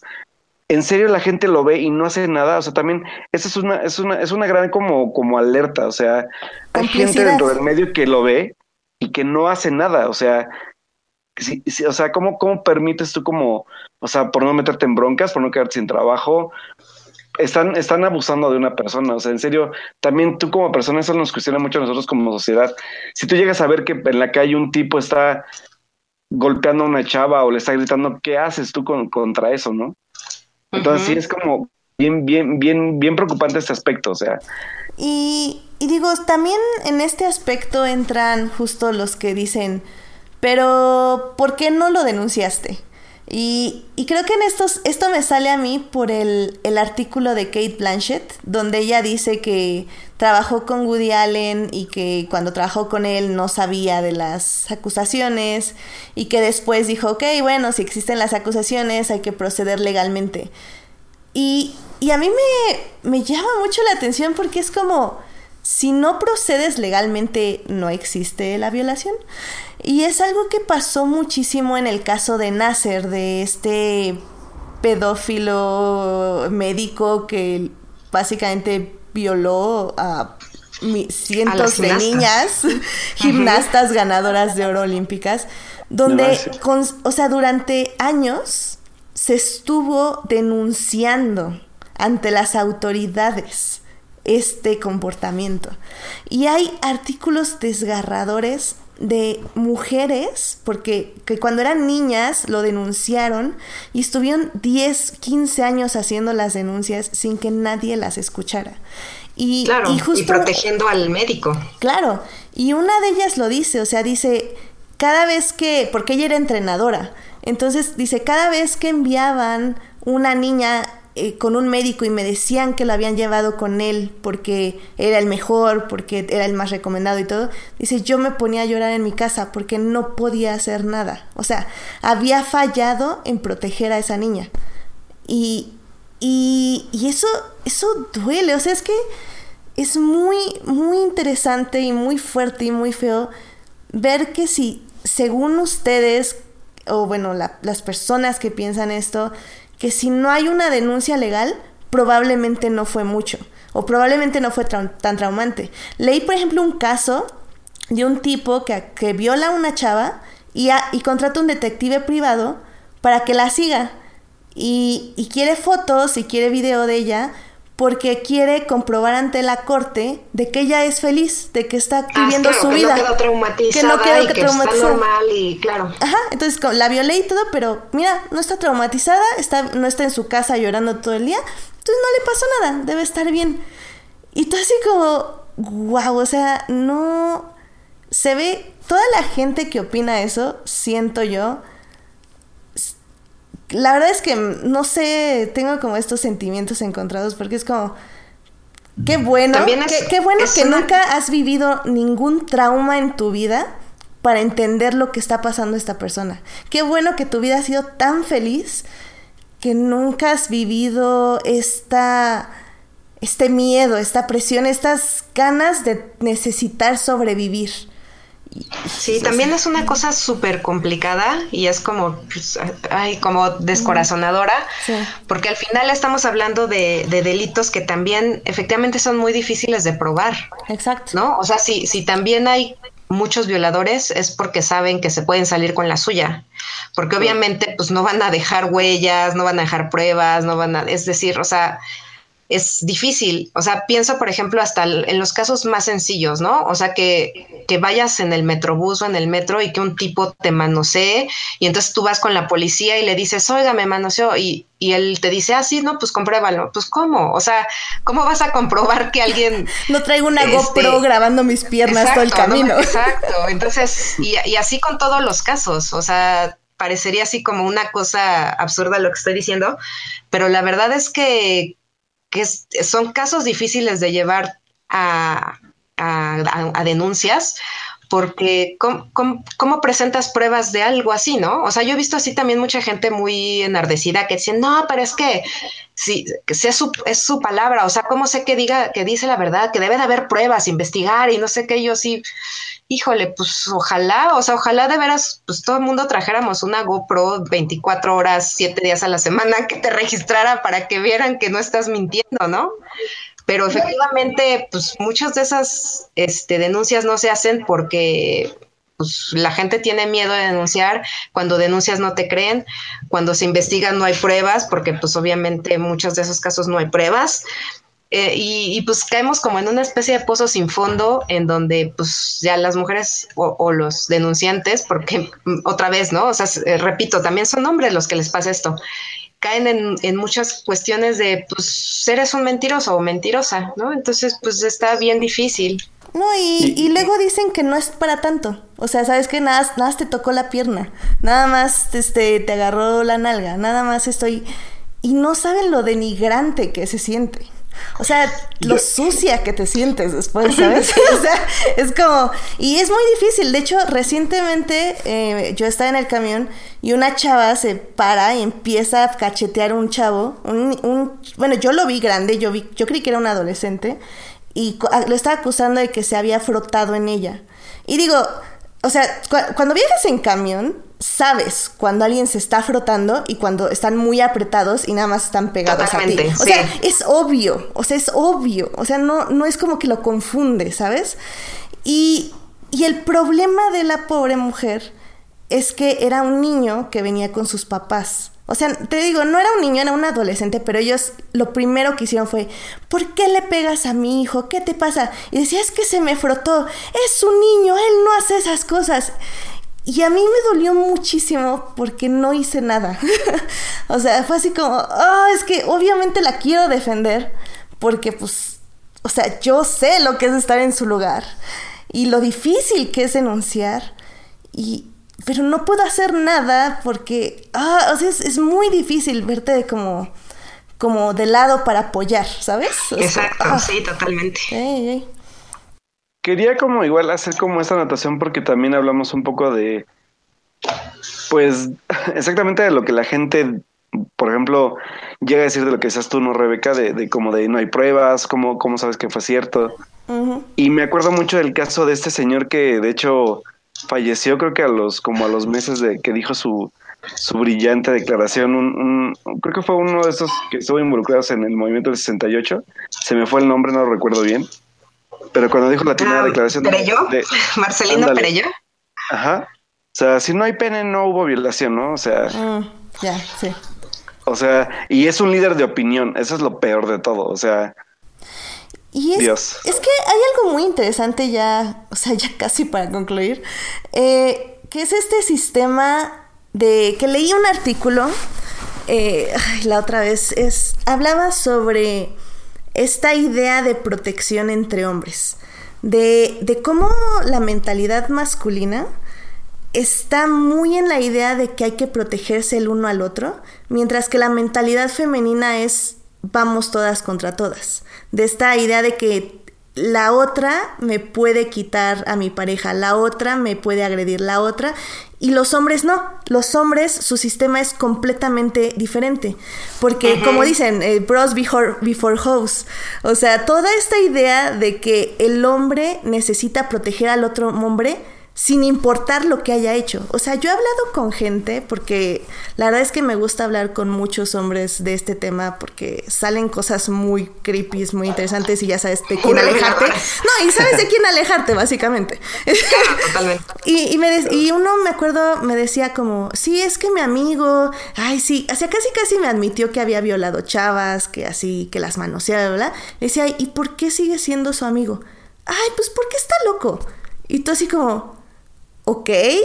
Dice, es que nada más los monstruos hacen eso, pero los hombres no lo hacemos. ¿Ok? Eh, también he oído cosas como, como, es que, es que él, ay, bueno, no, eh, es como, es todas estas ideas de que, es que conmigo se porta buena onda, entonces no sé cómo te pudo haber hecho eso a ti. O de, ay, te lo dijo en broma. No, obvio no te va a hacer nada, yo lo conozco. O sea, es esta idea de, de protección de como a mí no me hace nada, como a mí el otro hombre no me amenaza, no es una amenaza para mí, obviamente tampoco lo es para ti. Y eso es, eso a mí se me hace fuerte, interesante, y creo que es más que algo como para que lo sepan los hombres, es algo que tenemos que tener muy en cuenta nosotras mujeres, porque siento que, que si por primera vez entendiéramos que no estamos una contra la otra, sino que realmente necesitamos unirnos y apoyarnos en estas cosas, que la verdad lo estoy viendo muchísimo más seguido, mucho más en mi vida, es que realmente podemos avanzar en esto. Primero, uniéndonos nosotras, apoyándonos, creyéndonos, escuchándonos, para que por fin los otros, en este caso hombres, se den cuenta de, este sistema tan tan de que, de que no hay bromas, o sea, todas las bromas misóginas, sexistas que ponen no son bromas, o sea, sí alguien se las está creyendo y sí alguien les está haciendo caso.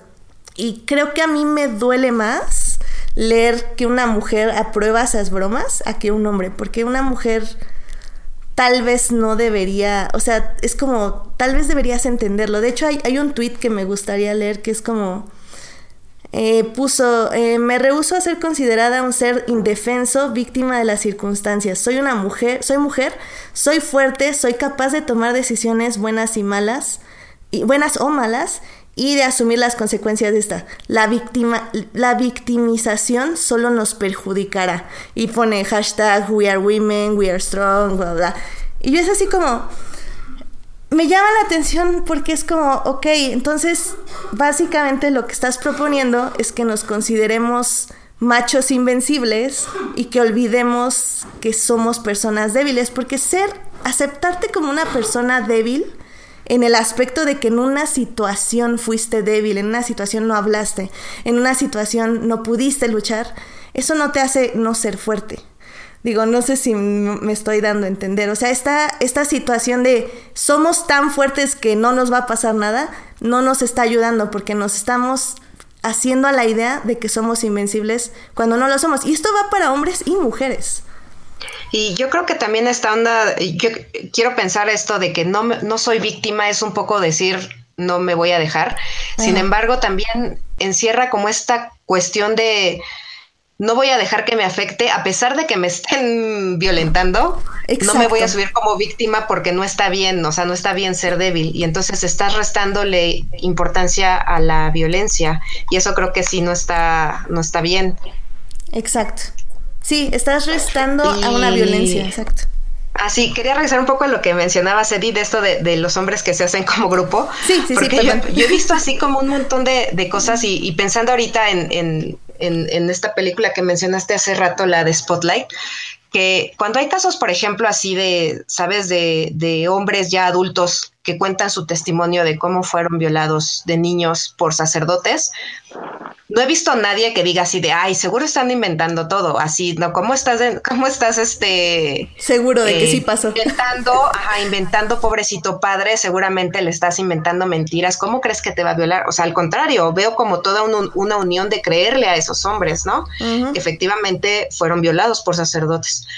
Y cuando pasa algo así como al, al revés, es decir, cuando son mujeres que denuncian a hombres, pasa esto de, ay, no, seguramente estás inventando todo. Él no te pudo hacer eso. Y así digo, bueno, ¿por qué, hiciste para provocarlo? creen que fueron violados y a las mujeres no. Ya sé.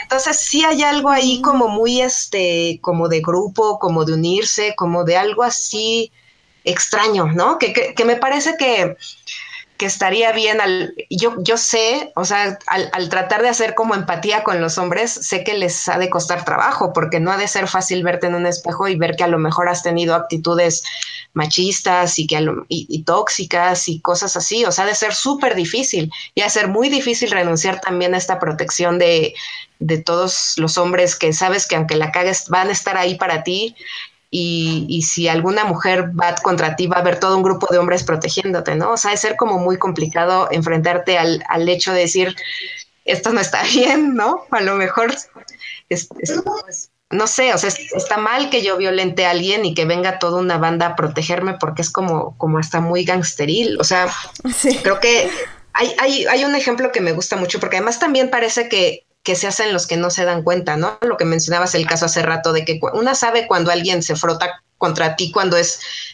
que se quiere frotar a propósito y cuando este, el metro viene muy lleno. O sea, uno, una lo sabe. Y, los hombres creo que también lo saben, o sea, están completamente seguros.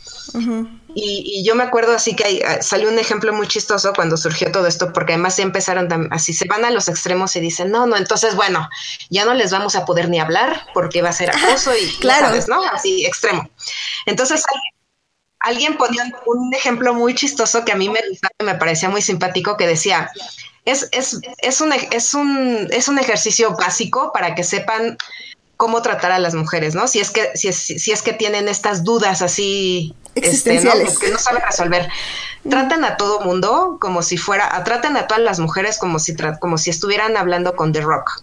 Ah, así. Piensan que todas las mujeres son The Rock. ¿Qué actitud tendrían para con ellas si fueran, si fueran él? ¿No? Es como muy fácil así.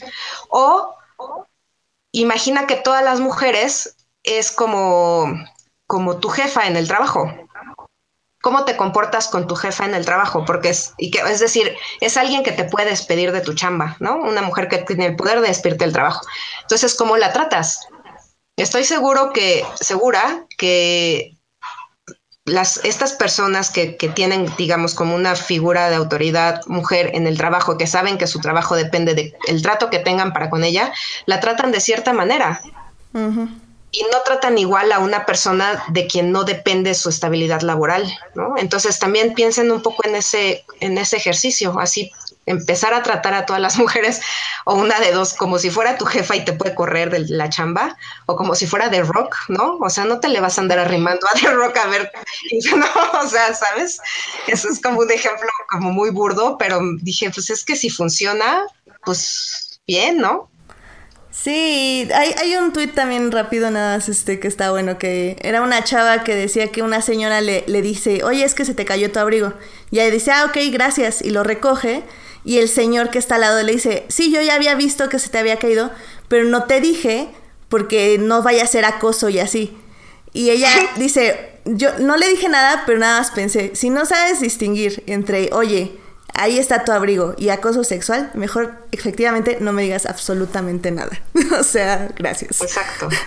Y bueno, pues ya, o sea, literal para terminar, este, chequen sus privilegios, chavos, porque sí los tienen, tienen muchos. Em, no les estamos quitando espacios también, es algo que... No, no los odiamos. No, los odiamos. De hecho, a veces...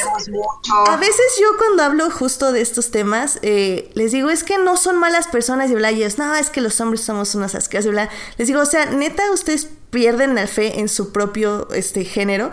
Sí, sí, sí, es que no tenemos remedio. Y es así como, o sea, yo tengo más fe en que pueden cambiar y ser buenas personas que ustedes. O sea, eso habla como un poco mucho de lo que está pasando. O sea, neta que, que sí tengo mucha fe. He conocido gente muy decente, sé de gente muy decente, un poco este justo Enrique que no nos ha acompañado este año, pero me ayudó un poco a preparar todo este este temario de cosas que hablamos, o sea, eh, hay muchos podcasts, muchos artículos que pueden leer eh, acerca del punto femenino no tóxico, porque como decía Rebeca, o sea, si entendemos lo difícil que es verlo, creo que todas las mujeres hemos pasado por algún punto de nuestra vida donde nos damos cuenta de toda la masculinidad tóxica, todo el sexismo que cargamos hacia nosotras mismas.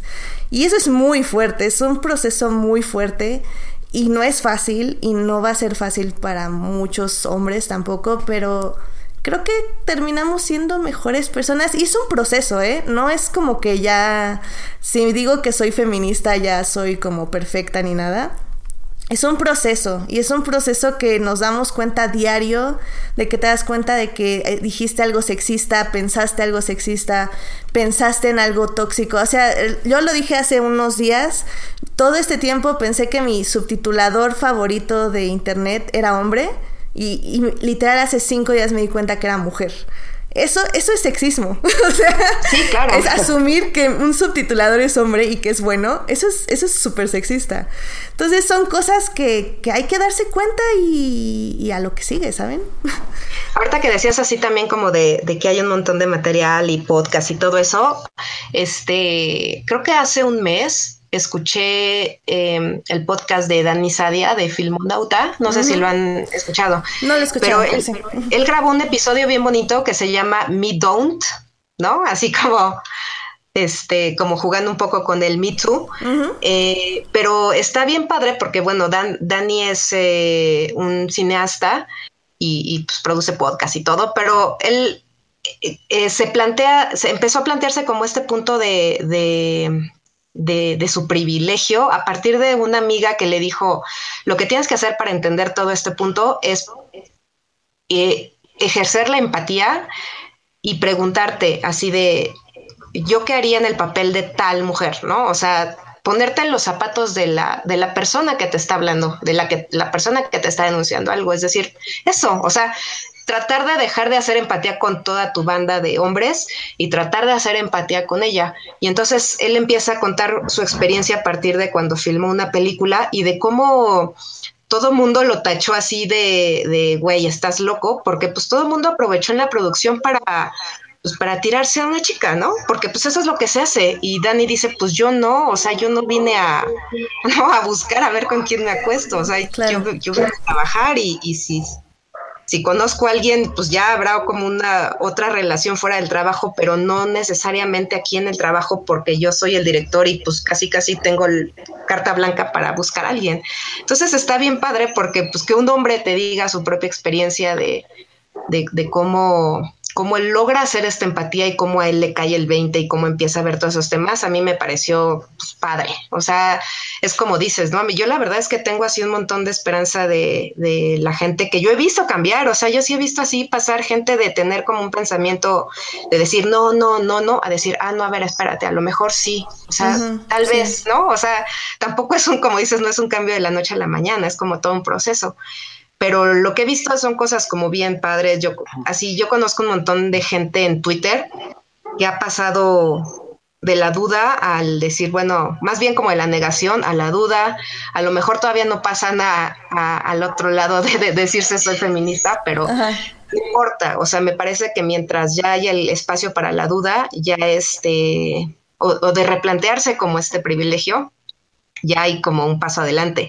Y la verdad es que a mí incluso hace poquito también me dijeron que era como una lesbiana de hombres y todo eso. porque se van un poco como al extremo, ¿no? Digo, este, no, o sea, yo tengo un montón de amigos hombres, este, me caen súper bien, me gusta platicar mucho con ellos, creo que apre aprendo también un montón de, de, cosas de mis amigos hombres, pero también me gusta cuando pues también me escuchan, ¿no? Y cuando me dan chance de que yo les platique ciertas cosas y que pues también traten de ver un poco el mundo a partir de cómo lo veo cómo lo ve una mujer, ¿no? Y creo que ese tipo de cosas hace que también nos entendamos mucho mejor. Exacto. Pues en la página les vamos a... Voy a tratar de hurgar en todos mis eh, eh, links de enlaces que he visto de varias cosas que he publicado en Twitter. Eh, aquí rápidamente les digo que pueden escuchar Beach Media, que es un podcast. Ahí hacen como muchos análisis de muchas situaciones. On Ladylike también es como muy, este, muy de personajes, este mujeres. Por ejemplo, ahora el último que escuché fue de una feminista mormona y de cómo fue su su uh, lucha contra su propia contra el sexismo de su propia religión. Está muy interesante, duran muy poquito. También, por ejemplo, Stuff Mom Never Told You. Creo que es un gran este un gran podcast que habla mucho sobre sobre las mujeres, pero también sobre todo lo que es el, el sistema alrededor de, de, de, de, nuestro género, se podría decir. Lamentablemente no tengo como cosas en español o hechas en México, así como femeninas, pero la verdad es algo que yo también me propuse hace poco, que es empezar a seguir muchísimas más mujeres escritoras y todo esto, porque creo que mi tele estaba muy tóxico y me di cuenta de ello como muy tarde por cosas y entonces necesito limpiarlo más, pero en eso estoy. Y la verdad es, he seguido gente muy, muy interesante, tanto hombres como mujeres, y que sí podemos decir este, orgullosamente que somos feministas, o al menos intentamos serlo la mayor parte del tiempo. Em, muchas gracias nada a todos los que estuvieron escribiendo en el chat, sobre todo a Carlos y a Edgar que estuvieron diciendo muchas cosas sobre justo, no sé, por ejemplo, eh, nos decía Edgar que la cacería de brujas se daba desde la organización en el poder, la iglesia y el miedo, y que en este caso viene de las víctimas con una voz. Que leí un meme en Tumblr que estaba bueno, que era como, este, cuando Jesús convierte el agua en vino y camina sobre las aguas, es nombrado un dios. Cuando una mujer, este, hace algo parecido, es bruja y hay que quemarla.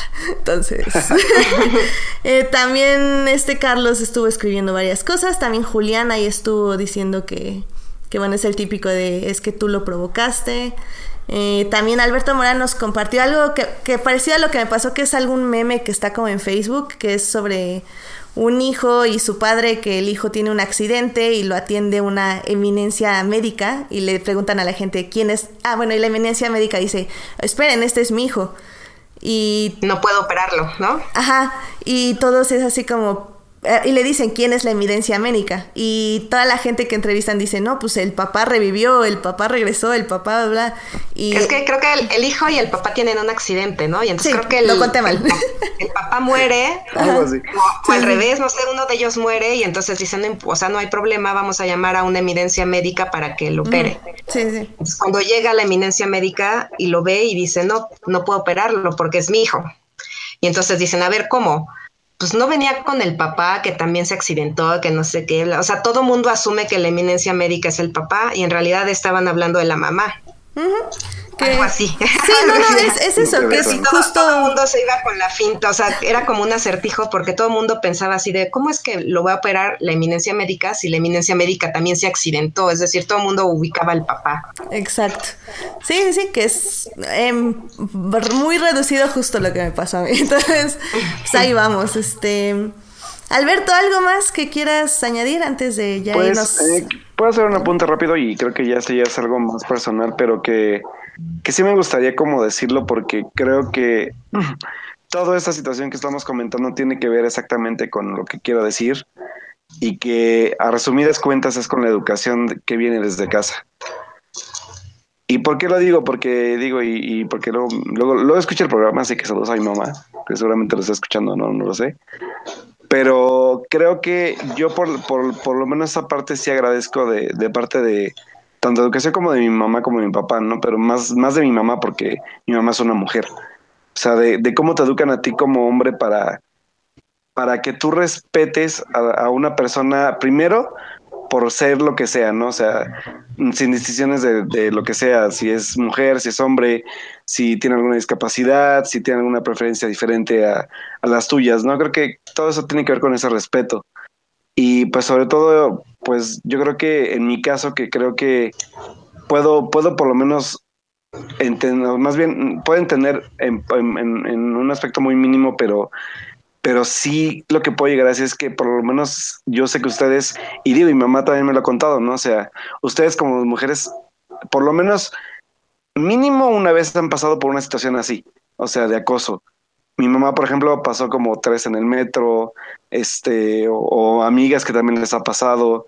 Entonces creo que uno como hombre creo que nunca ha vivido eso porque pues lamentablemente pues sí, ni modo, eso solo le pasa a, las mujeres por también esta educación machista que hay detrás, ¿no? Y que, que, que si a mí me pasara yo me pregunto qué haría yo, ¿no? O sea, creo que, creo que esa es la gran pregunta para, por lo menos para parte de mi género, el preguntarse antes de decir, no, es que exageran, no, no, es que pobrecitas las quieren victimizar si a ti te acosara alguien, o, por ejemplo llegara un hombre y te acosara, ¿tú qué harías? O sea, ¿cómo te sentirías tú ante esto, no?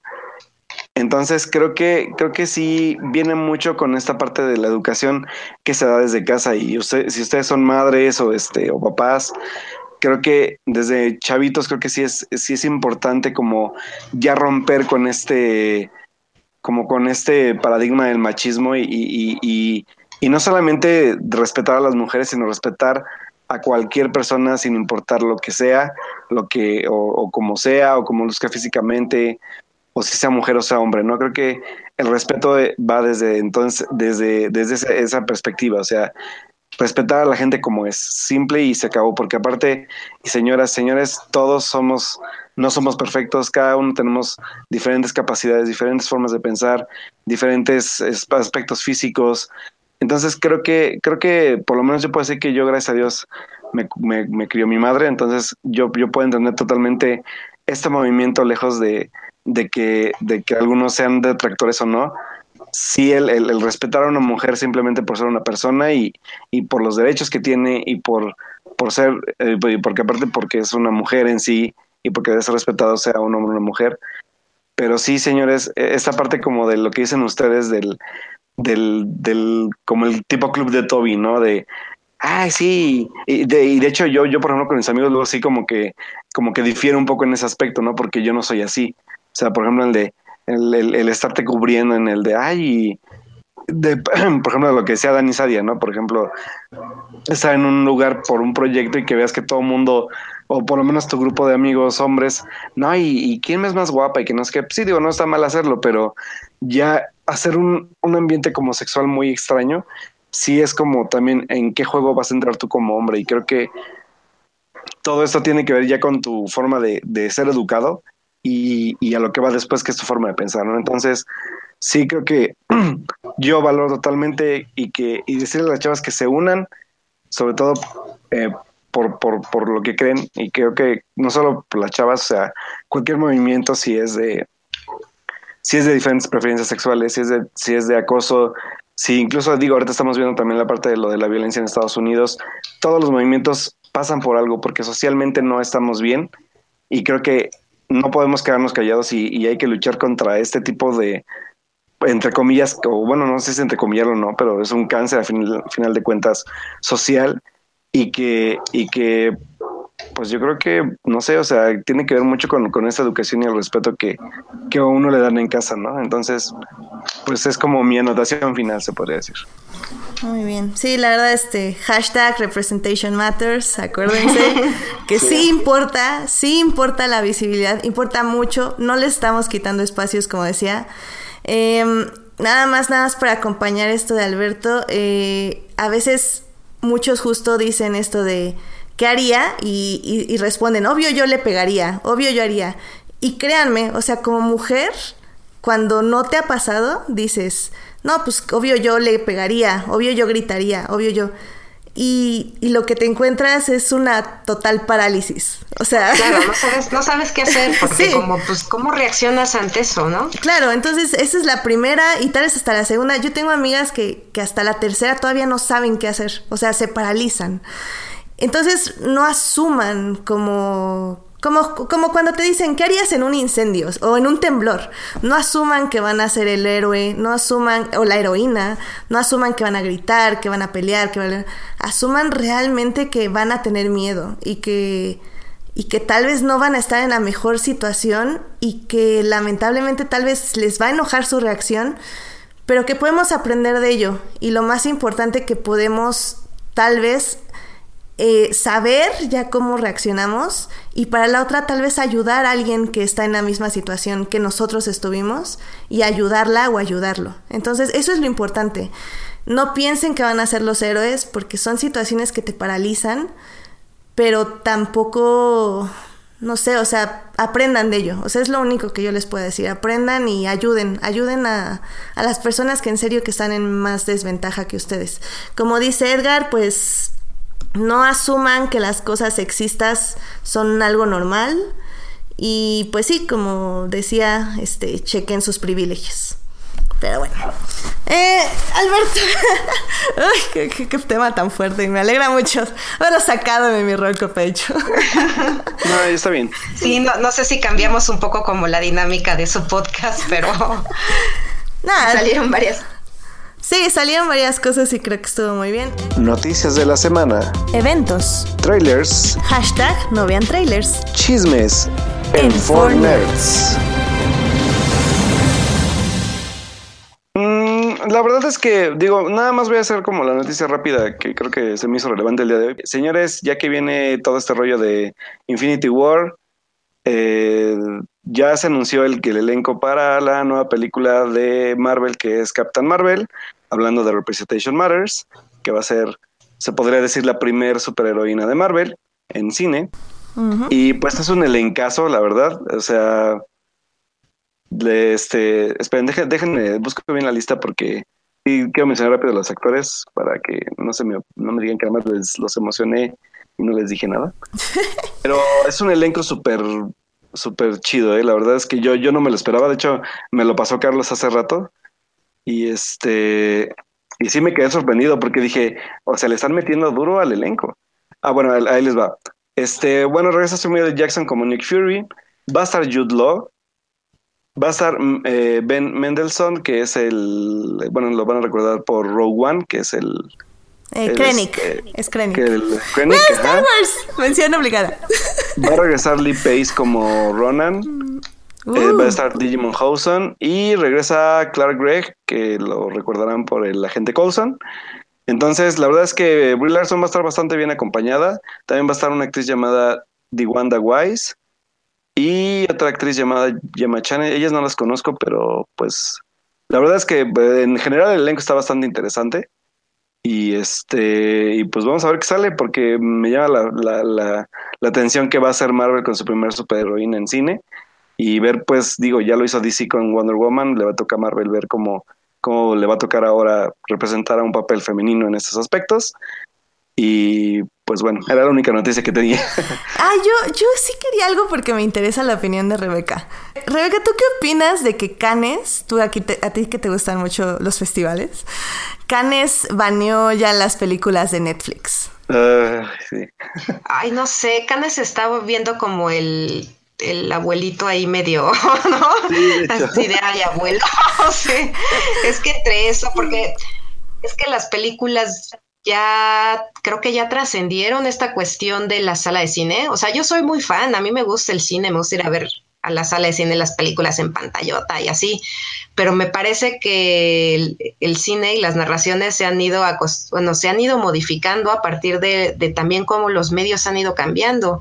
Y entonces la televisión ya cambió, o sea, cambió por completo a un, a, un, formato de streaming en donde uno ya decide qué ver, a qué hora verlo y cómo verlo y así. Y entonces me parece que también el cine pues se está modificando en ese sentido. Y que Khan quiere así como, o sea, es como muy conservador en ese sentido. Entonces, entre ese tipo de cosas, el que, por ejemplo, diga que ya no va a haber funciones de prensa porque afectan las películas, o sea, está muy raro, está muy me parece así como el, ¿sabes? Así el tío conservador de, ay, tío, ya siéntese. Lo cierto es que pues también trae como películas de directores bien interesantes, entonces, bueno, pues a ver qué, qué pasa ahí. Están diciendo, eh, diciendo en el chat que, por ejemplo, Spielberg también dijo una declaración similar hace poco de que el cine pues se debe ver en el cine, ¿no? Entonces, este, digo, pues a final de cuentas, eh, yo aquí, bueno, a mí lo que me preocupa es que, por ejemplo, Spielberg es una persona y es una persona que lleva muchos años en el medio y que por algo lo dirá, porque obviamente creció con este que hacer cinematográfico con materiales diferentes y que evolucionó a lo digital.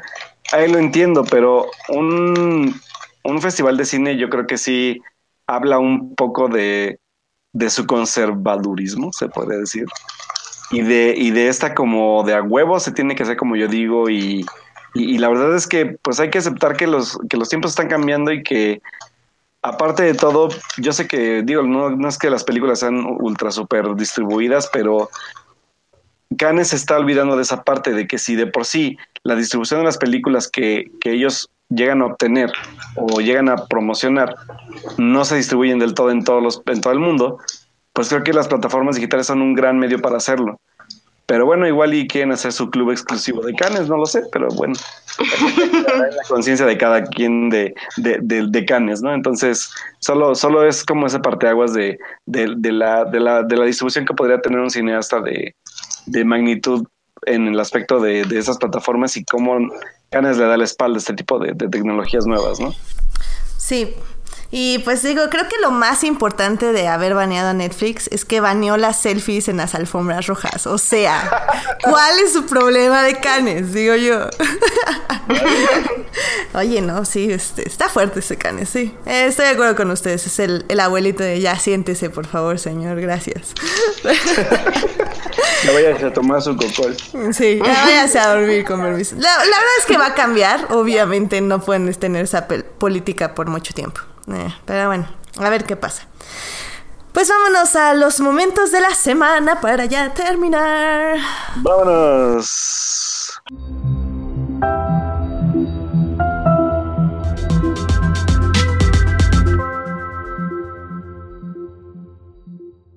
Pues vámonos a los momentos de la semana. Para que no me regañe Alberto, voy a preguntarle a mi invitada, a la invitada del día de hoy, si ya tiene su momento de la semana y quiere compartirlo con nosotros o prefiere que nosotros vayamos primero.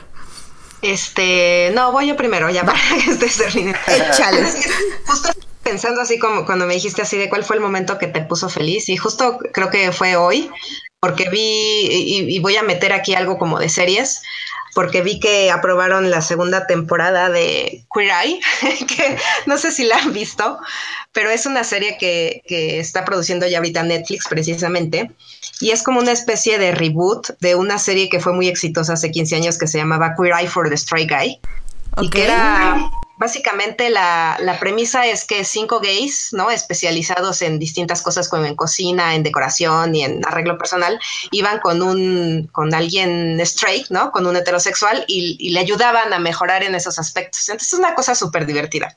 El chiste es que este año este Netflix hizo como un reboot con, de, esa misma serie con, con otros cinco chicos, o sea, distintos a los del elenco original. Y lo que está bien interesante es, básicamente es la misma, ¿no? La misma temática, pero lo que está muy padre, que me parece que se incorporó a partir de esta nueva temporada, es que tiene temas también, trata temas como de inclusión y de tolerancia y de, o sea, van, tratan de tocar un poco más, de ir un poco más allá del tema de, de cambiarle el look a alguien, ¿no?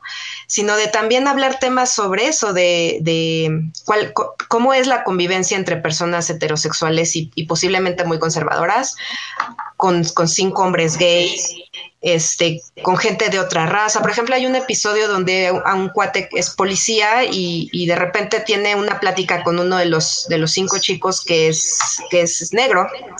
Y entonces hablan un poco de eso, de, de, cómo, es, cómo es que él como negro se asume ante alguien que es policía y que para él, o sea, para la gente de su raza, es como una especie de persona que infunde miedo per se, ¿no? Por todo lo que ha ocurrido en Estados Unidos entre la policía y la gente, la comunidad de color. Entonces, al, meter también esos temas, le mete también como una cosa bien padre que, que, al menos en esta temporada me gustó mucho. Son nada más ocho episodios. Y bueno, hoy se anunció que Netflix la renovó para la siguiente temporada. Y bueno, fue la noticia que me puso feliz hoy. nice. Sí, creo que de nuestro chat, Edgar Pérez este, también le gusta mucho la serie. Así que está contigo en la recomendación. Sí, es muy divertida, la verdad. Es muy divertida. Yo no la he visto, la voy a checar, la voy a checar. Sí, es divertida.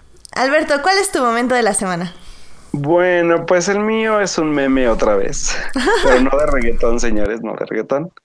Este, ayer Netflix subió un meme bien chistoso que me dio como risa y a la vez como no sé. Pero es, fue es como una ironía muy extraña sobre ese aspecto de, de cómo, bueno, o sea, y lo voy a decir como dato rápido. Se supone que Netflix, el, empezando el año, creo que reportó que la gente en México prefiere ver eh, pues los contenidos de Netflix en, en, doblaje o con, con, doblaje para, pues no sé, para más comodidad, no lo sé. Y el día de ayer sube un meme donde, donde pone un copy que dice adaptación evolutiva y se ve a una chica viendo una película, bueno, es, es como un dibujo, un meme dibujo, y dice, ver una película con subtítulos y la chava tiene un ojo para arriba y otro para abajo. y me dio mucha risa, la verdad. ok. o sea, digo, al final es, es, algo irónico, pero muy divertido y una buena forma como de, como de, pues, como de hablar también un poco de esta parte como del, de la gente que preferimos ver como las cosas en idioma original y hacerlo un poco chistosón, ¿no? claro, también, de eso podemos hablarlo cuando hablemos del subtitulaje. Claro. hay, gente que, hay gente que lo pone como, como excusa de decir, yo prefiero ver las películas dobladas porque no tengo que estar haciendo eso con los ojos. Exacto. Ay, sí, sí, sí, sí, hay, hay que apuntar ese, ese siguiente programa, ¿eh? Está ya apuntado. Sí, ya, ya. Y, le vamos a avisar a alguien más que está en el chat para que también se una, ¿eh? Aviso, aviso. Sí. Estamos hablando, Carlos, y a ti. Em, pues bueno, ya para terminar eh, mi momento de la semana, tiene que ver obviamente con el regreso de la Fórmula 1. ¡Yeah! Inicio de temporada. Pues fue el, Gran Premio de Australia y tuvo como muchos, este, cosas agridulces, este, porque perdió Hamilton por una idiotez en su equipo, que sí, es, es algo fue algo como muy electrónico, básicamente en un pit stop. Eh, el equipo evaluó que, o bueno, una, un algoritmo evaluó que su contrincante iba a salir después de él y resulta que no, que salió antes. Entonces nada, por eso perdió, lo cual los detractores de que la Fórmula 1 ya está muy computalizada, eh, bueno, ya depende mucho de computadoras y eso, pues sí, ya agarraron otro argumento. Eh, lo cual sí es cierto, pero a la vez eso lo hace también muy interesante. Pero bueno, ya ese es un debate que no me voy a meter en monólogo conmigo misma. Este, porque no creo que... Rebeca, no sé si tú sigues la Fórmula 1. No, la verdad no. Bueno, entonces, ahí, va mi monólogo. Este, entonces sí fue como súper triste ver perder a Hamilton. Digo, no perdió, quedó en segundo, pero me duele el alma, ¿saben? Y estuvo muy bien las calificaciones. Ahora voy a verla en Movistar, este, Fórmula 1, lo cual es que la voy a ver con gente española eh, bueno, comentaristas españoles, lo cual me duele mucho porque el canal que antes veía era Fórmula 1 Latinoamérica y me encantaba ese canal porque aparte del contenido que tenía, tenía muchas locutoras mujeres eh, a cargo de todos los programas y era muy, muy interesante. Lamentablemente ese canal dejó de existir para llevarnos con los argentinos tristes de Fox, lo cual me rehuso a ver. Eh, pero bueno, eh, regresó a la Fórmula 1, les pongo ahí un resumen o algo, porque estuvo increíble y soy muy feliz y ya, es mi momento de la semana. Pero bueno, ah, muchísimas gracias Rebeca por acompañarnos a este programa. La verdad es que estuvo muy padre. Eh, le, diste un respiro a mi alma. Eh, gracias por invitarme. creo que fue informativo y eso estuvo bien. Eh, ¿Dónde te podemos encontrar, leer, seguir, buscar? Este, pues en Twitter y en Instagram estoy como Rebeca JC. Este, de vez en cuando escribo en, la revista Icónica, en, Twitter está como Icónica Cine, me parece. De hecho, ahorita tengo el, precisamente el texto que escribí sobre, sobre The Florida Project. Eh, no escribo tan seguido como quisiera, pero bueno, ahí está algunas cosas de las cosas que hago. Excelente. Bueno. Y, si van a ver el los ciclos de clásicos en la Cineteca Nacional, seguramente yo soy la que está en la cabina proyectando los subtítulos. Eso, pasan y la saludan y le compran un cafecito. Oigan. para atrás y yo voy a estar ahí. Le compran algo, unas palomitas, un cafecito, algo así. Eso. Alberto, ¿a ti dónde te podemos encontrar? Pues bueno, chicos, a mí me pueden encontrar en Twitter como Alberto Molina con doble O, Alberto Molina. Este, como les comenté hace rato, ahí está mi texto sobre Florida Project, el estreno de la semana. Y pues bueno, y un poco de anotaciones también por si quieren comentarlas conmigo en Twitter. Y pues obviamente hablando ya un poco de, pues igual de cine, de series, de lo que me va pasando en mi día a día. Y por ahí les comento que creo que es empezando el mes, creo que por ahí del, creo que el primero de abril tengo función de prensa de Ay, se me fue el nombre de esta película. De, bueno, de, es una película de terror con Emily Blunt. Entonces ahí le estaba platicando de ella, ahorita les digo cómo se llama, porque me invitaron, pero no me acuerdo cómo se llama. No, bueno. Eh, eh, creo que es un, se llama Un lugar en silencio, se llama. Es que no, es que trataba de acordarme del nombre en, inglés, pero no, no lo recuerdo bien. Pero bueno, en español se llama Un lugar en silencio, que es una película de terror que se ve bastante interesante. Entonces, este, Un lugar en silencio se llama y en inglés se llama... Eh, um, bueno, si, si lo tradujeron como debe ser, supongo que se llama Silent Place. Sí, se llama Silent Place, gracias. Entonces, pues bueno, igual ya este, les estaré comentando qué tal está la película. Y pues bueno, eso es todo por el momento. Excelente. A mí me pueden encontrar en HT Idea. Ya no les digo que les debo nada porque no voy a escribir nada. No, este, este puente voy a escribir. Yo sigo esperando su texto de Rebels, ¿saben? Yo voy a escribir el texto de Rebels, les voy a escribir de la cuarta compañía y va a salir un podcast. Esa es mi promesa de puente. Oye, que hay también función de prensa el 2 de abril de la cuarta compañía, ¿no? cuarta compañía. Yo tengo muchas ganas de verla la tienes que ver. El, siguiente podcast, chavos, nos vamos a dedicar a hablar de la cuarta compañía. Van a ver. Uh. Para que se las, se las voy a vender, para que vayan a ah, verla este 5 de abril. Por cierto, hablando de cine mexicano, también quiero hacer una noticia rápida. Eh, bueno, viene Semana Santa, se va a estrenar Ready Player One el, pues el jueves, como habíamos dicho. Pero también va a llegar a, supongo que a muy pocas salas de cine, pero si la pueden cachar, que es la ganadora del premio del Festival de Cine Morelia de hace dos años, que se llama El Vigilante. Entonces, si la pueden agarrar, también igual es para hablar un poco de ella este, ya en el podcast que viene. Pero igual es una buena película, es una buena propuesta, muy interesante y si la pueden agarrar en, ya sea en Cineteca o en cines comerciales donde llegue, pues vayan a ver también.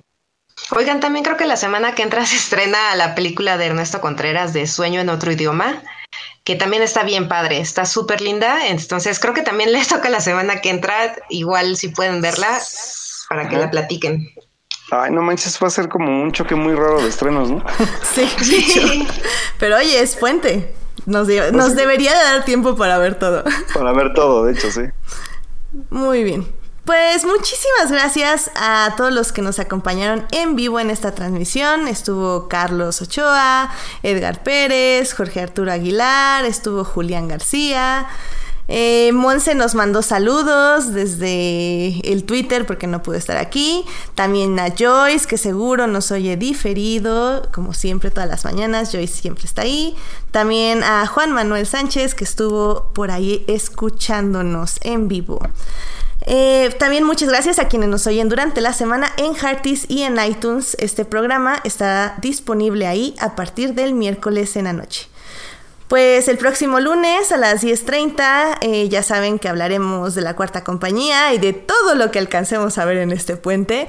Espero ya ver acabar Jessica Jones, también podemos hablar de eso, pero eh, no les prometo nada. Muy bien. Em, muchas gracias por escucharnos. Eh, nos oímos entonces el próximo lunes. Que tengan una muy bonita semana.